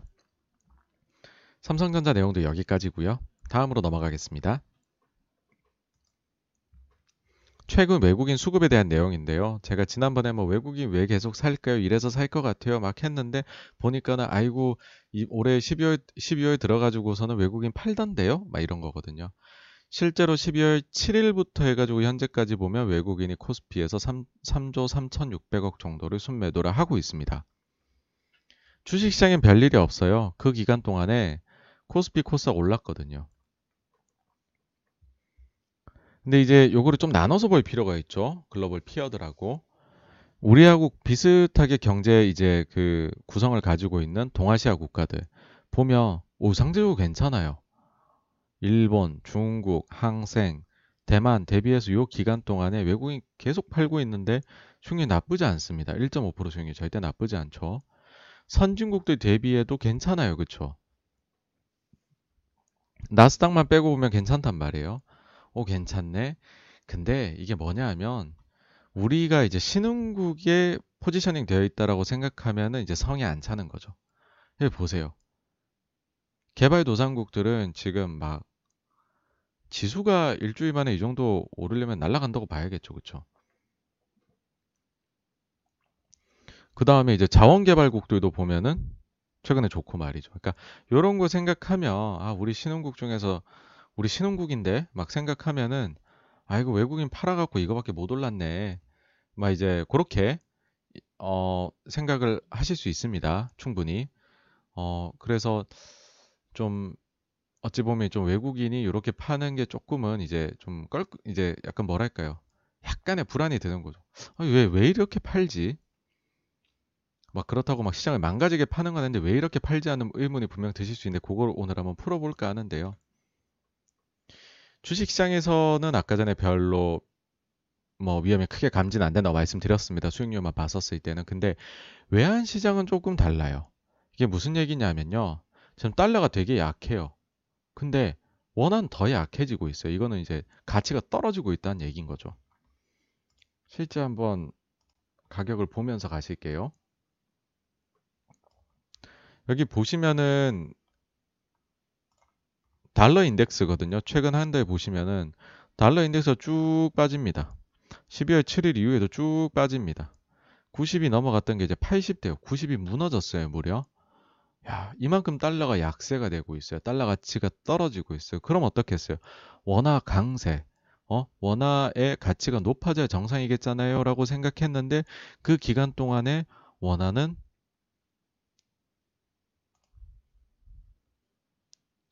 오히려 올라갔어요. 그죠? 원화 약세가 됐어요.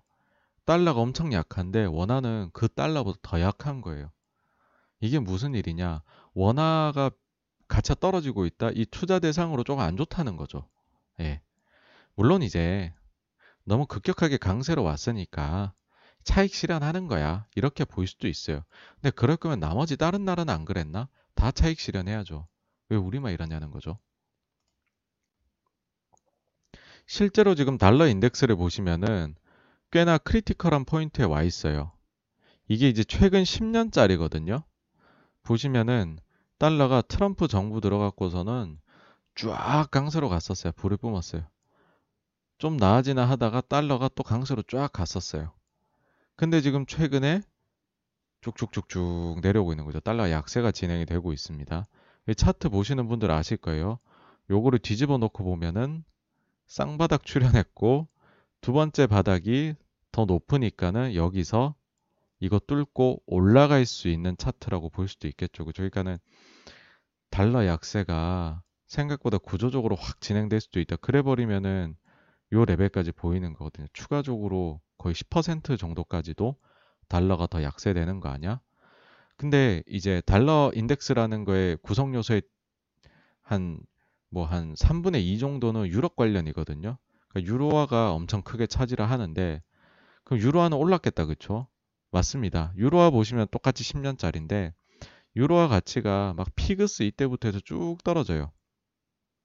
팍팍팍팍 떨어졌다가 이때 바닥 찍고 살짝 올랐다가 내렸다가 두 번째 바닥이 그 전 바닥보다 높으면서 올라가고 있어요. 그러고 1.2를 지금 의미 있게 이게 주봉이거 이게 월봉이거든요.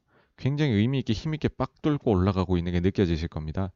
이거를 생각을 해보면은 유로화가 여기서 설마 이만큼 더 가려나 하는 생각도 좀 들 수 있는 상황이죠.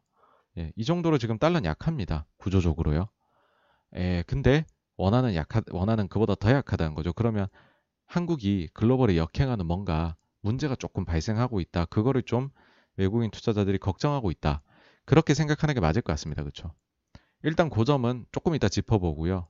여기서 유로 달러와 가지고서 가질 수 있는 trading 아이디어 하나 말씀드릴까 합니다.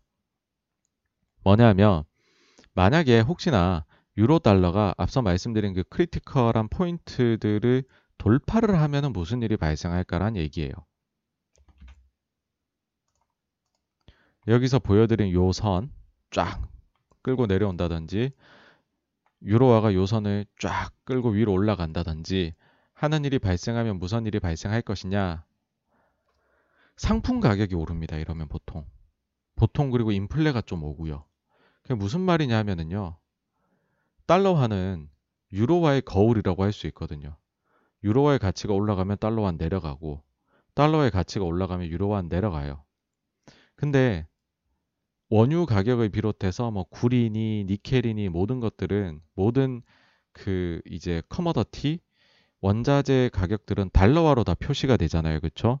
그러니까는 달러화의 가치가 떨어지게 되면 다른 상품 가격들은 상대적으로 가만히 있는데 올라가게 되는 거예요. 그러니까 한마디로 내가 줄을 같이 서 있었어요. 여러 명이. 둘이 같이 줄을 서 있었는데 나는 가만히 있는데 옆에 있는 달러가 한 발짝 뒤로 가버리는 거예요. 나는 앞으로 나간 게 아닌데. 그럼 상대적으로 나는 앞으로 나가버리는 게 되겠잖아요. 그쵸? 그럼 가치가 올라가 버리거든요. 이제 유가를 한번 볼게요. 이게 제일 이제 그래서 관심이 갈 수 있는 거거든요.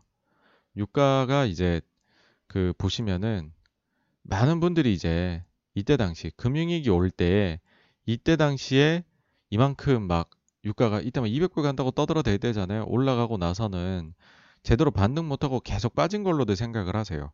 근데 금융위기 직후에 다시 100불 넘어갔었어요. 이때가 언제냐면 시기적으로 밑에 보이세요? 2011년도거든요. 도대체 2011년에 무슨 일이 있었길래 유가가 다시 막 이렇게까지 많이 올라갔을까 하고 보시면은 이게 유럽 이제 기준금리 추이입니다. 유럽이 보시면은 금융위기여서 금리 이만큼 낮췄었어요. 그러고 나서 유럽이 오판을 해요. 보니까는 조금 이 가끔 이러거든요.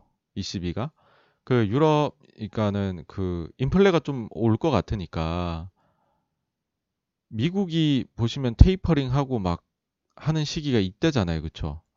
그러니까 미국보다도 몇 년 앞서서 유럽이 금리를 딱 인상해 버리는 거예요. 그것도 한 번이 아니에요. 두 번 연속으로. 이게 두 번 연속으로 금리를 인상을 해버렸다? 뭔 일이 벌어졌을까요? 유로화가 엄청 강해졌겠죠, 그쵸? 달러가 약해지고. 그러니까 무슨 일이 발생했을까요? 유가가 엄청 올라갔었습니다. 지금 약간 하여튼 지금 시기가 조금 변곡점에 와 있어요. 물론 여기서 막 이렇게 옆으로 기는 모습이 나올 수도 있어요. 근데 어쨌든 한 번 이거는 한번 베팅을 해볼 만한 시기이지 않나 그런 생각이 듭니다. 실제로 이제 유가 그래프를 보시면은 이때 갭 다 메꾸고 적절히 기간 조정을 받으면서 지금 여기에서는 이제 거의 코로나 이전 레벨을 가느냐 마느냐를 보고 있는 거죠. 네. 오늘 케빈님 감사합니다. 어쨌든 요 정도 상황에 왔다. 그래서 아까 말씀드린 이제 달러 약세 가지고서는 이런 아이디어 투자 trading 아이디어 정도 삼을 수 있다. 라는 거 말씀드리고 싶습니다. 자, 이제 그럼 다시 한국 돌아와서 한국이 그럼 도대체 무슨 불안 요소를 가지고 있느냐라고 하면은 코로나입니다.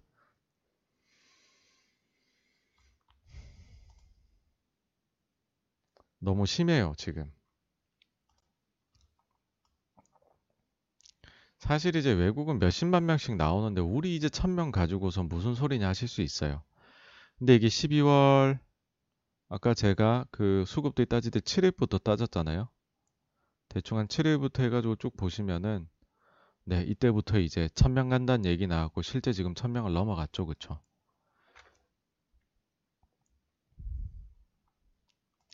이제 최근에 이제 기사가 되기 시작을 했는데 사실 한국이 지금 백신 가지고서 도입이 과연 제대로 될 것이냐 말 것이냐에 대해 말이 되게 많단 말이에요. 그쵸? 어, 최근에 뭐 외신들 보면은 2020년 상반기 화두가 코로나 백신 격차일 수 있다라고 얘기를 해요. 그러니까 지금 상황이 아무리 나빠도 백신을 빨리 도입하겠다고 결정된 나라는 경제 좋아질 거라는 거죠.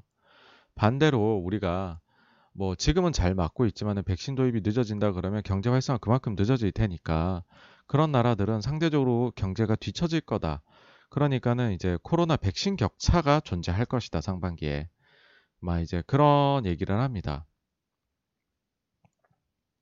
막 요즘에 이제 뭐 인터넷 사이트에 좀 돌아다니는 것 같던데 좀 재밌는 게 있더라고요. 요거는 다들 한번 보시면 좋을 것 같은데요.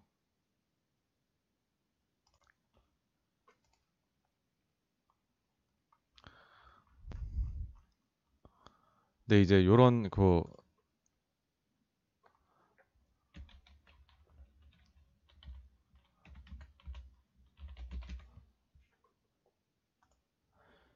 IHM이 여기가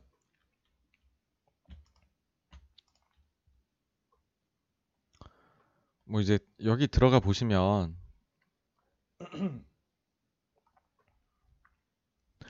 지금 이제 코로나 향후 예상에 대한 게 나오더라고요. 일단 무슨 단체인지 제가 정확히 모르겠네요. 근데 요거를 한번 공유를 해드릴게요. 여기 이제 국가들을 다 넣어볼 수가 있어요. 이렇게 하시면 한국부터 한번 볼게요.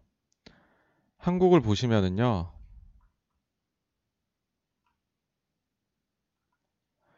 이제 일별 확진자 이제 예상치를 넣은 건데 지금부터 했었을 때 우리나라가 3월 중순에 5천 명 정도까지 일별 확진자가 나올 수 있다라고 여기는 예상을 하고 있어요. 지금 1000명도 과한데 5천 명이라고 하면 너무 많다 그쵸? 굉장히 마음이 아프네요. 진짜 5천 명까지 나온다라고 하면. 근데 여기서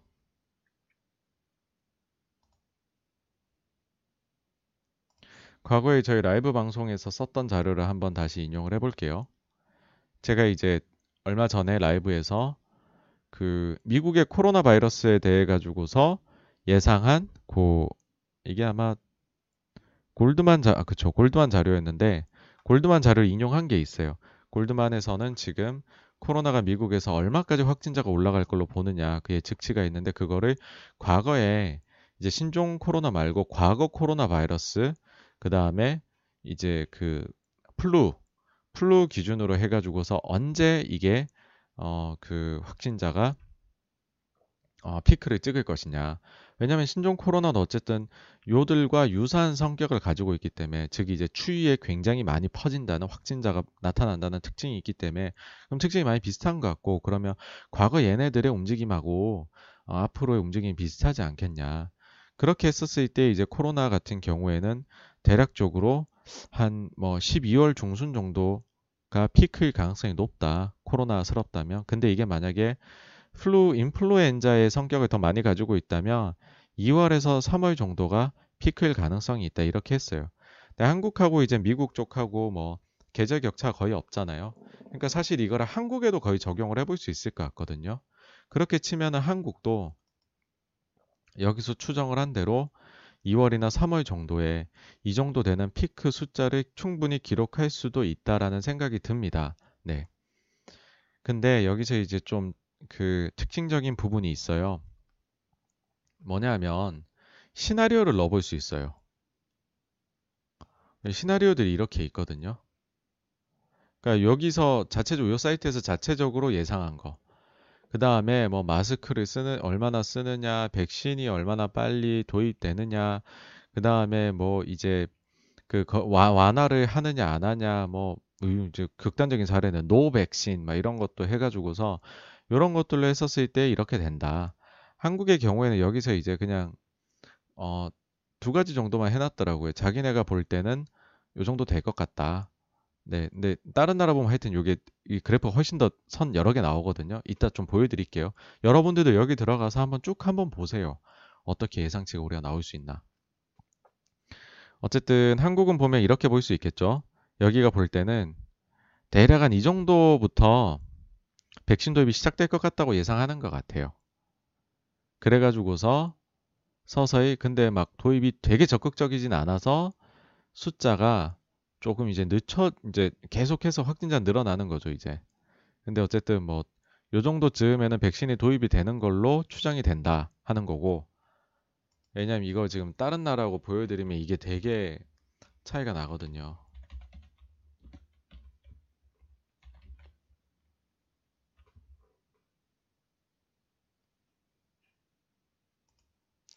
미국인데요. 미국 지금 확진자 너무 많이 나오잖아요. 미국 예상 이렇게 해놨어요. 조금 지금 여기 이제 약간 보랏빛 보랏빛으로 된 게 이 사이트에서 기본적으로 본인들이 예상해 놓은 건데 지금은 바로 피크로 보는 거죠. 왜냐면 자기는 백신을 맞고 있으니까 그 숫자 이렇게 떨어질 거다라는 거예요. 다른 거 없앨게요. 그럼 이제 더 없애고 보면 본인들이 예상하기에는 빠른 속도로 백신을 맞아 나가기 때문에 미국은 지금의 피크로 쭉 내려갈 것이다. 근데 아까 한국은 어땠죠? 3월 중순에 피크를 맞아야 할 것이다. 격차는 하나밖에 없다고 생각해요. 이 가정에서 백신이지 않을까.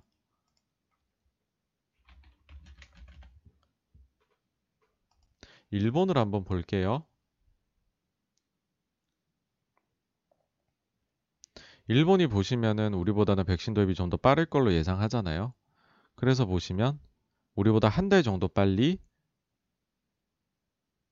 코로나 피크가 올 걸로 예상이 된다. 이렇게 보인다는 거죠. 미국보다는 백신 도입이 늦고 그래서 여기는 올라가고 한국보단 빠르니까 한국은 3월인데 일본은 2월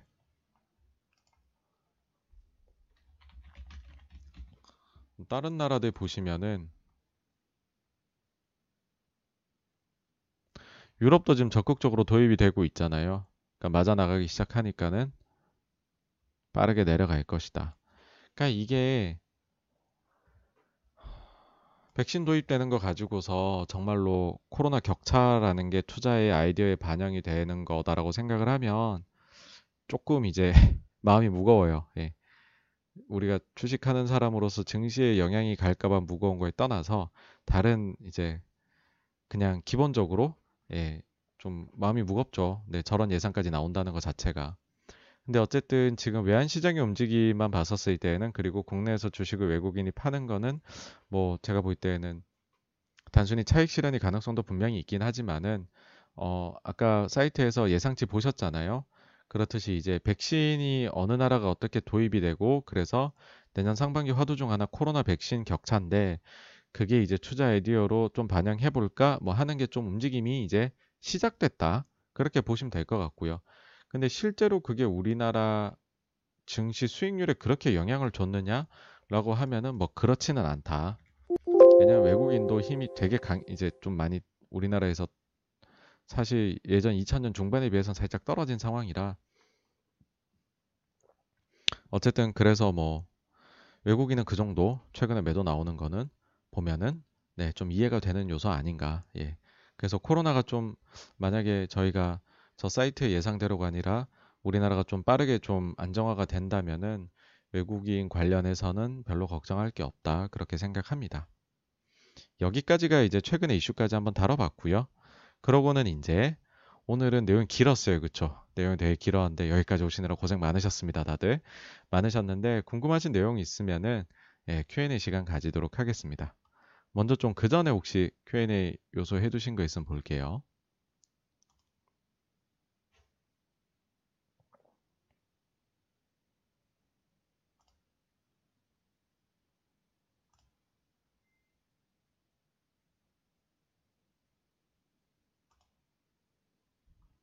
네, 행파맨 자전거 타는 행정사님께서 셀트리온 홀딩스, 셀트리온 헬스케어 홀딩스가 내년 연말 합병 시 그러면 지분을 30%로까지 매입해야 하는 건가요? 그랬는데요. 그러니까 내년 안으로만 하면은 그 해당이 안 됩니다. 예. 그래가지고서 내년 안에 끝마치게 되면 30%까지 할 필요 없습니다. 그래서 아마 속도를 셀트리온 그룹이 상당히 빠르게 높일 가능성이 있지 않나 생각하고요. 그리고 만약에 그게 이제 안 된다고 하더라도, 그러니까는 해를 넘겼다.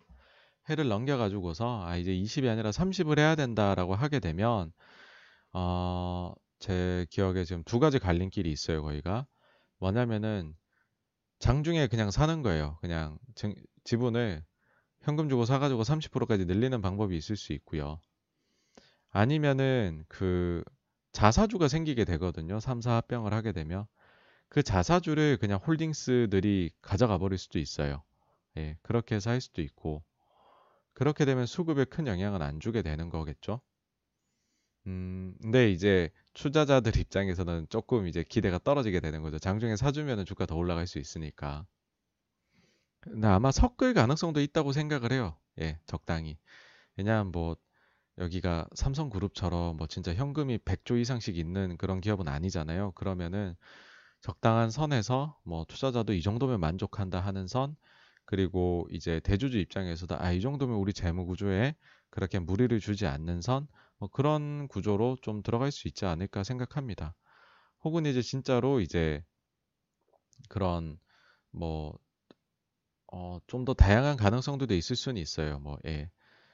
뭐 워낙에나 이제 셀트리온 경우에 서정진 이제 그 회장 경우에는 좀 창의적인 방법들을 많이 해 왔었으니까 뭐 여기서 추가적으로 뭔가를 해볼 수도 있는데 기본적으로는 그 이제 자사주 30% 마냥 늘리게 된다면은 자사주를 내가 직접 가져갈 거냐 아닌 그거는 소각해버리고 장중에서 그냥 살 거냐 이게 있는데 저 개인적으로는 하여튼 뭐 뭐든 그냥 중용이 좋더라고요 두 개 좀 적당히 섞어서 하시지 않을까 네, 그런 생각입니다. 적당히 재무 구조에 부담을 주지 않는 선에서. 네, 그리고 제일 뭐 하여튼 우선적으로는 그냥 내년 안에 끝내서 일단은 뭐 그 필수적으로 하는 건 피하고 싶은. 네. 뭐 저희도 좀 그렇잖아요. 뭐 예를 들어 뭐 숙제 해야 되는데 내가 그냥 하는 거 자의를 가지고 하면 괜찮은데 남이 하라 그러면 싫잖, 싫잖아요, 갑자기.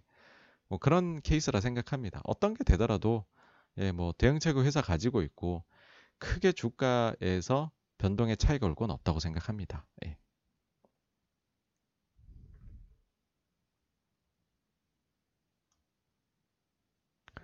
다음으로 HYSR님께서 혹시 셀리버리 어떻게 보시나요? 외국인 순매수가 한 달째 이어지는데 주가는 빠지네요. 정말 죄송합니다. 제가 셀리버리는 잘 모르는 회사입니다. 그래서 말씀드리면 오히려 더 투자에 방해가 되실 것 같아요. 죄송합니다. 네.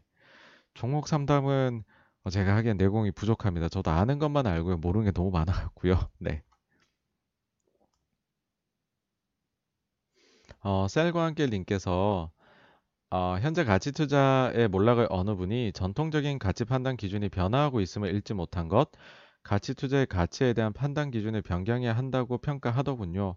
하는데 뭐 한 80% 정도 동의하고요. 20%는 동의를 안 하는 거는 사실 지금 이제 그런 거죠. 이제 답지를 보고 하는 얘기예요. 이게 이 방식이 안 됐으니까는 저거 틀렸어라고 하는 거에 진배 없다는 생각을 하거든요. 그러니까는 가치 투자의 기준 뭐 그거 자체는 가치 투자라는 거에 떠나서 저는 사실 가치 투자라는 말 하는 걸 그렇게 좋아하지는 않아요. 왜냐하면 가치 투자하는 사람들도요. 두 명이 있으면 그 두 사람 방법이 달라요. 완전히 같을 수 저는 없다고 생각을 합니다. 자신만의 방법이 있는 거고. 어, 그 워렌 버핏이나 이런 쪽도 보면 1세대로 하신 이제 그 벤자민 그레이엄의 경우엔 진짜 재무제표만 본 거죠. 완전 저 PBR, 청산 가치. 그거 가지고서 이제 주식해서 돈 버는. 근데 이제 워렌 버핏의 경우에는 야, 그것만 봐서는 그 담배꽁초 같은 건데 그게 안정적이긴 한데 큰 돈을 벌려면은 보이지 않는 그 자산 가치도 우리가 판단해 줘야 되더라. 그때 한 게 franchise value죠. 지금 보면 무형자산이라 생각해요. 코카콜라 같은 거. 아니 그냥 가지고 있는 자산만 보면 공장하고 뭐 그냥 몇 개 없을 수가 있는데 이 회사가 가지고 있는 브랜드 가치 그거 어마어마한 거죠. 공산당도 무너뜨린다고 하는 코카콜라인데요.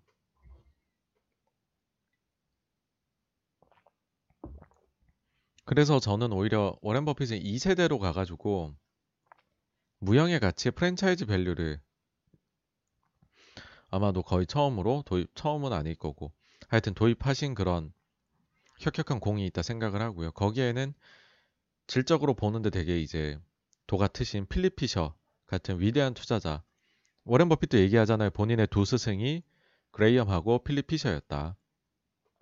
그래서 말씀해 주신 대로 이제 가치 투자도 계속 변화하고 있고 사용하는 사람에 따라서 방법도 백인이 있으면 백색을 갖추고 있다고 생각을 해요. 그래서 뭐 예, 그냥 일반론적 관점에서 뭐 이제 틀린 가치 투자 방식을 하고 있으면 틀렸다라고 하는 그 맞는 말이고요. 그래서 가치 투자 지금 뭔데라고 하면 그냥 사람마다 다르다고 생각합니다. 네.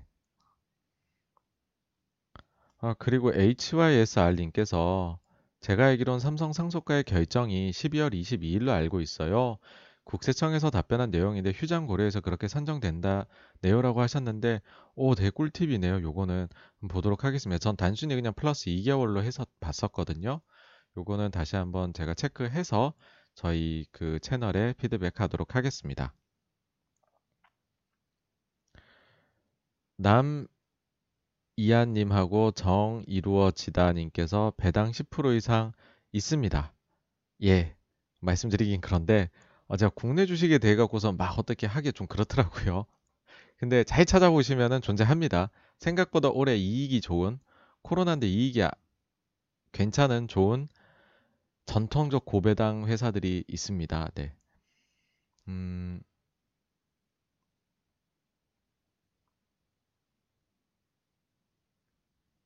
그 다음에 스톤킴님께서 화이트박스 LG랑은 그렇게 큰 이슈가 되지 않을까요 하셨는데 이게 어떤 내용인지 조금만 더 해주시면 좋을 것 같습니다. 죄송합니다.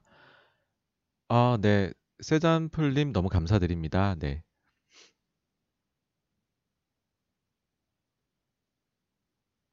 케빈님께서 12월 25일 우리나라 증시 휴장일인데 일본은 25일 휴장이 아닙니다.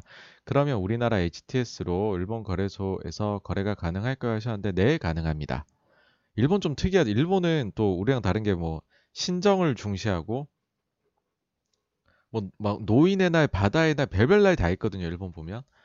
근데 또 크리스마스는 안 놀더라고요.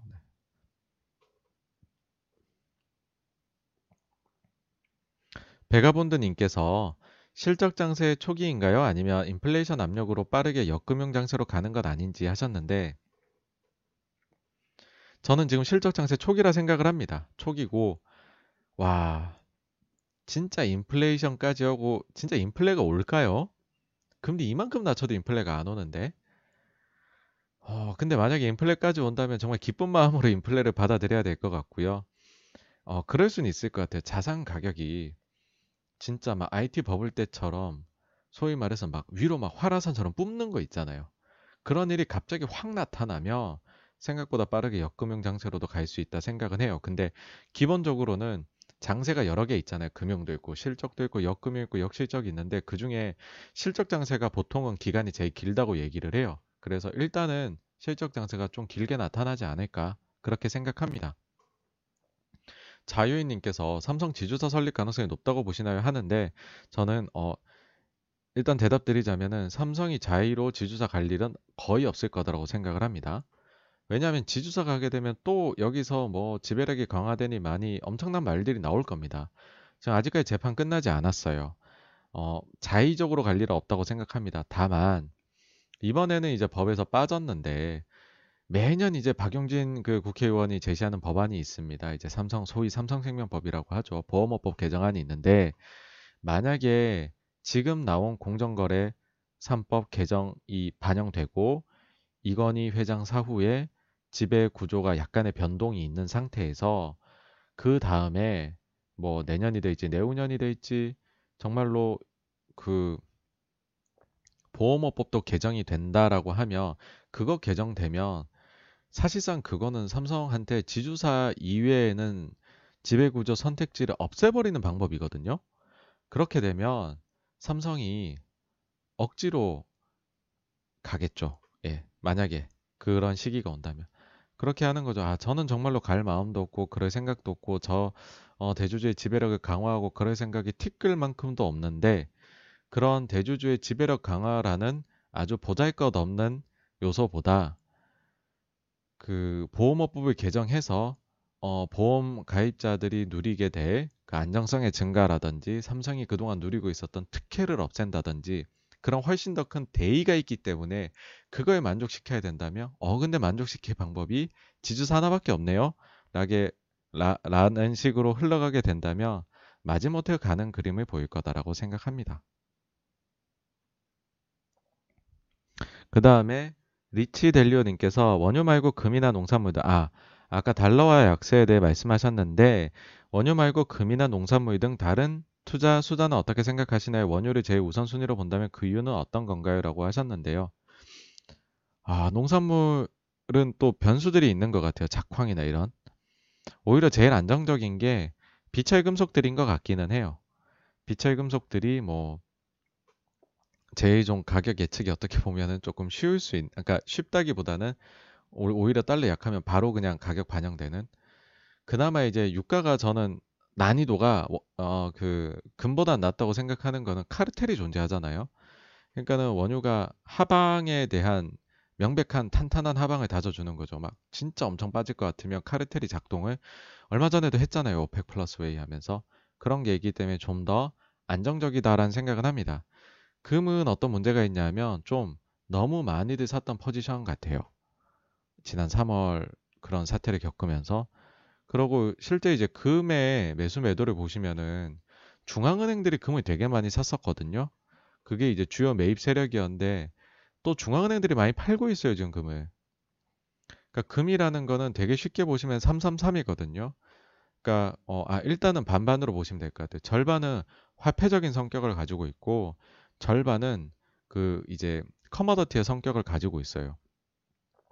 달러가 약해진다. 커머더티의 성격이라면 괜찮아져야 되는데 화폐로서의 성격을 봤었을 때에는 원래 같으면 이런 식의 금이 화폐로서의 지위를 획득을 해야 되는데 제가 지금 볼 때는 사람들이 생각하는 그 지위는 비트코인 그 가상화폐한테 뺏긴 것 같아요. 그래서 절반의 아, 요소밖에 충족을 못 시키고 있는 게 아닌가 금이 그거고 이제 금의 수요처를 이제 매매처를 보면 3분의 1은 이제 소위 말해서 중앙은행들이 사가고 아주 단순화 시켰을 때예요. 그 다음에 3분의 1은 산업용으로 쓰이고 3분의 1은 뭐 인도나 이런 나라들이 금 되게 좋아하거든요. 그런 데들이 가져가는 축장하는 이제 그 자산의 가치로서 어, 쓰이는 거인데 그런 요소들 봤을 때 일단 큰 축인 그 중앙은행들이 가지고 계속 매수해왔던 게 좀 무너진 것 같아서 금이 당분간은 그렇게 매력적인 건 아니지 않나 그렇게 생각합니다.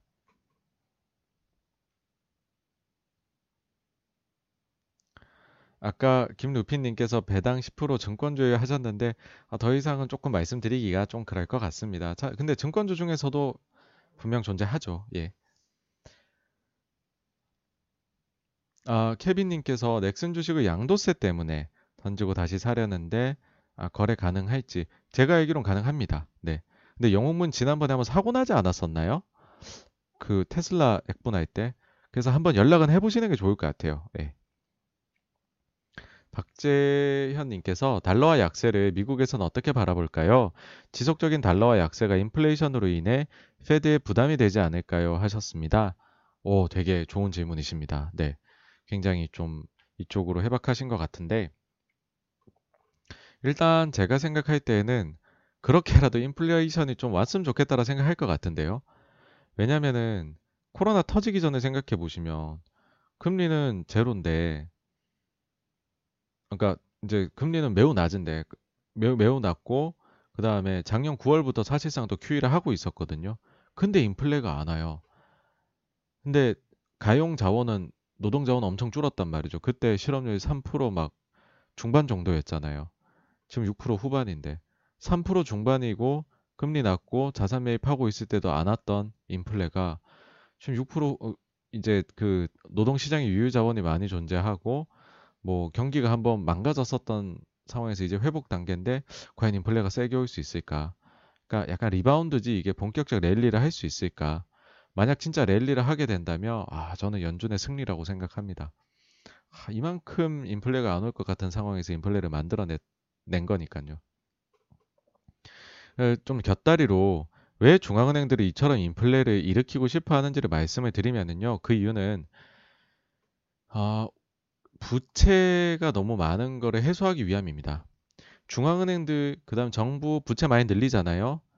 그들이 갚아서 이거를 해결할까라고 생각하시나요? 절대 그렇지 않습니다. 이들은 절대 갚지를 않아요. 계속 리파이낸싱에서 늘려나가요. 다만 뭘 하냐면요.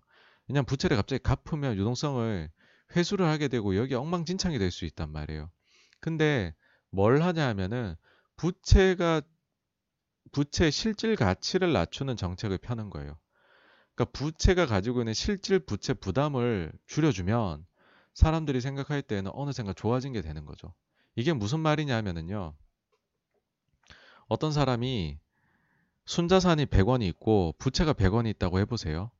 근데 보통 여기서 특징이 뭐냐면 부채의 특징은 보통의 경우에는 부채는 장기간이고요. 그 다음에 부채의 경우에는 그 저기 고정금리를 적용시키는 경우가 꽤 많다는 거예요. 그러니까 사실 자산 가격이라는 거는 제가 맨날 변동하잖아요. 주식 사놓으면 맨날 변동하잖아요. 집값도 변동하죠. 채권도 사놓은 거 금리 변동한 가격 변동한단 말이에요. 근데 내가 부채로 빌린 거는 고정이 돼 있단 말이에요. 이런 상황에서 만약에 인플레이션이 발생해서 물가가 올라가고 물가가 오른다는 건 성장률 나온다는 거거든요. 그 상황에서 자산 가격 같은 것들이 막 올라간다. 그래 버리면은 부채는 그 자리에 있죠. 고정이었으니까. 인플레가 오면은요. 부채 실질 가치가 낮아지게 됩니다. 이게 좀 어려운 부분일 수 있는데 이런 식으로 왜 중앙은행들이 이처럼 인플레에 목, 목을 메고 집착을 하냐 하면 인플레를 일으키면 부채 실질 가치가 낮아져서 펀더멘털이 좋아져요. 예. 그래서 하고 싶어 한 겁니다. 그래서 진짜 온다 그러면은 되게 좋아할 것 같은데요. 너무 심하게만 안 온다 그러면. 예, 그래서 갚아서 해결하는 식으로는 절대 가지는 않습니다. 그리고 이제 달러와 약세에 대해서 그게 있어요. 달러가 약하다. 여기에는 두 가지가 있어요. 달러가 진짜 가격이 약하다. 이렇게 하나 볼 수 있고, 다른 하나는 달러의 영향력이 약해졌다. 이 두 가지거든요. 미국은요, 달러의 가격이 약해지고 강해지는 거는 그건 용인한다고 봐요. 달러의 쓰임새, 영향력이 약화되는 거는 막으려고 할 겁니다. 근데 지금 달러가 약해지고 하는 게 달러의 영향력이 약세인 영향, 영향을 지금 못 미치잖아요. 만약 인플레가 온다 그래도 전 그럴 것 같거든요. 그래서 그걸 크게 그렇게 염두에 둘 것 같지는 않습니다. 이건식 님께서 미중 무역 분쟁으로 위안화도 상대적으로 약세인 것 같은데 아, 원화도 이 영향 어느 정도 받았을 가능성은 없을까요? 물론 원화가 위안화보다 더 약세이긴 하지만요. 예, 그러니까 저도 이유를 찾아본 거예요. 원화가 글로벌에서 이 정도면 1등으로 약하거든요. 그러니까는 위안화 영향도 있는 것 같고 다 그렇단 말이에요. 근데 이만큼 약한 거에는 뭐 그, 그런 거죠. 이제 뭐 영향이 위안화 영향 뭐 한 1, 한 20% 있으면 한국 코로나 영향이 나머지 80이지 않을까. 예, 그렇게 생각합니다.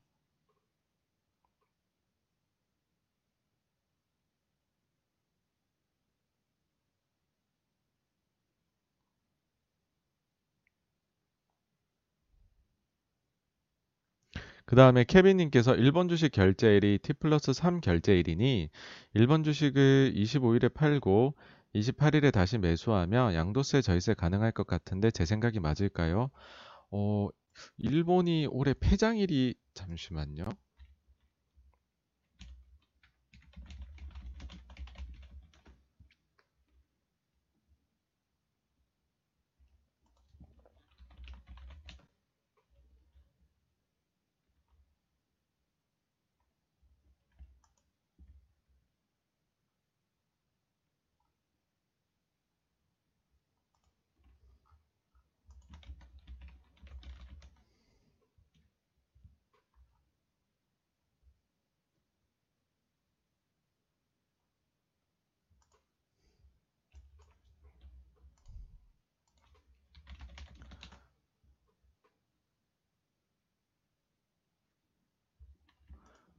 요거는 제가 좀 더 보고서 말씀을 드리겠습니다. 찾고 있습니다. 네.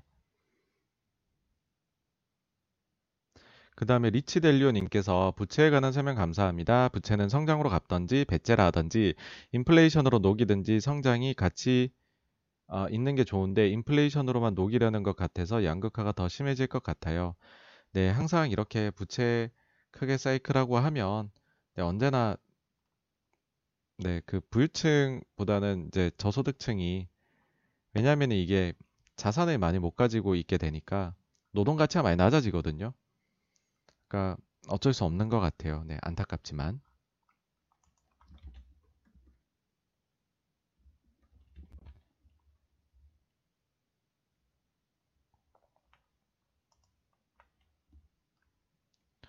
네, 그리고 스톤킴님께서 와 당분간 숏은 안 나오겠네요. 한국 장 조정만 기다리고 있는데 아유, 그 누가 알겠습니까? 네, 저도 그냥 예상이라는 거를 해보는 거지 이게 답이라는 게 없는 거다 보니까는요. 네, 이번에 코로나를 겪으면서 늘 이제 겸손하게 주식을 해야 된다는 걸 느끼고 있습니다.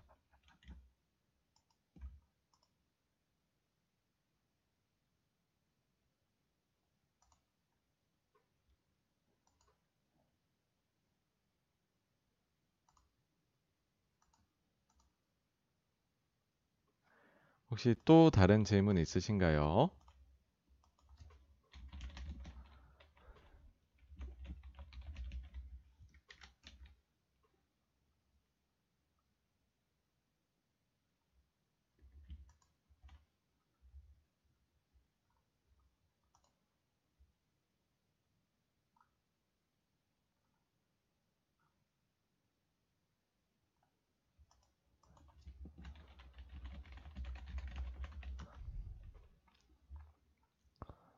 어, 3%또 언제 나가세요? 그러는데 글쎄요, 그거를 제 마음대로 할 수 있는 건 아니라서 네, 잘 모르겠습니다. 네.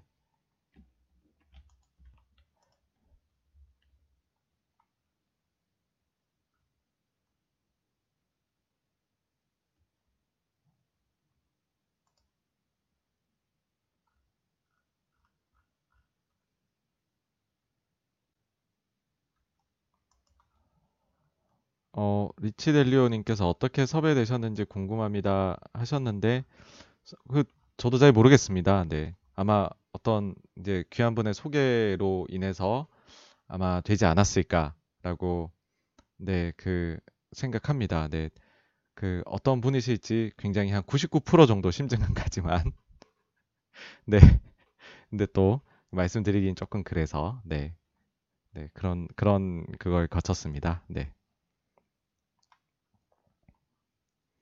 그 사실 이제 제가 고 여기 중간에 이제 조금 콘텐츠를 어, 못 올렸었던 기간도 있고 했었잖아요. 그러니까 지금 저도 이제 상황이 좀 어떤 거냐 하면은 사실 이제 제 개인적인 사정이라고 말씀드렸던 거는 이제 어, 2세가 어, 얼마 전에 태어나서 그래서 그 사정으로 인해 가지고서 좀 그 콘텐츠 못 만든 기간도 있고 했었고 지금 이제 좀 코로나 많이 좀 나오고 해서 거의 지금 외부 활동은 이세도 있고 하다 보니까 걱정을 많이 해서 못하고 있는 상황이긴 합니다. 그래서 가급적이면은 네, 오늘 지금 라이브가 3시간 넘었는데 이런 라이브 막 이런 것들을 통해 가지고서 어, 관심 있는 분들 이렇게 찾아뵙는 게 어, 좋은 거 아닌가 그렇게 생각을 합니다. 네. 네, 라이브를 열심히 하도록 하겠습니다. 네. 감사합니다. 네, 어, 아들입니다. 네. 아, 네, 감사합니다. 축하해 주셔서 감사합니다. 어, 그 일단 저기 케빈님 제 지금 인터넷이 지금 잘 안 돼서 요걸 잘 못 찾고 있는데 요 부분은 해가지고서 한번 올리도록 하겠습니다. 그 해외 주식 250 절세 여기 관련해 가지고서 관심들이 있으신 것 같은데 이 부분은 한번 정리해서 커뮤니티 올리든지 할게요. 네.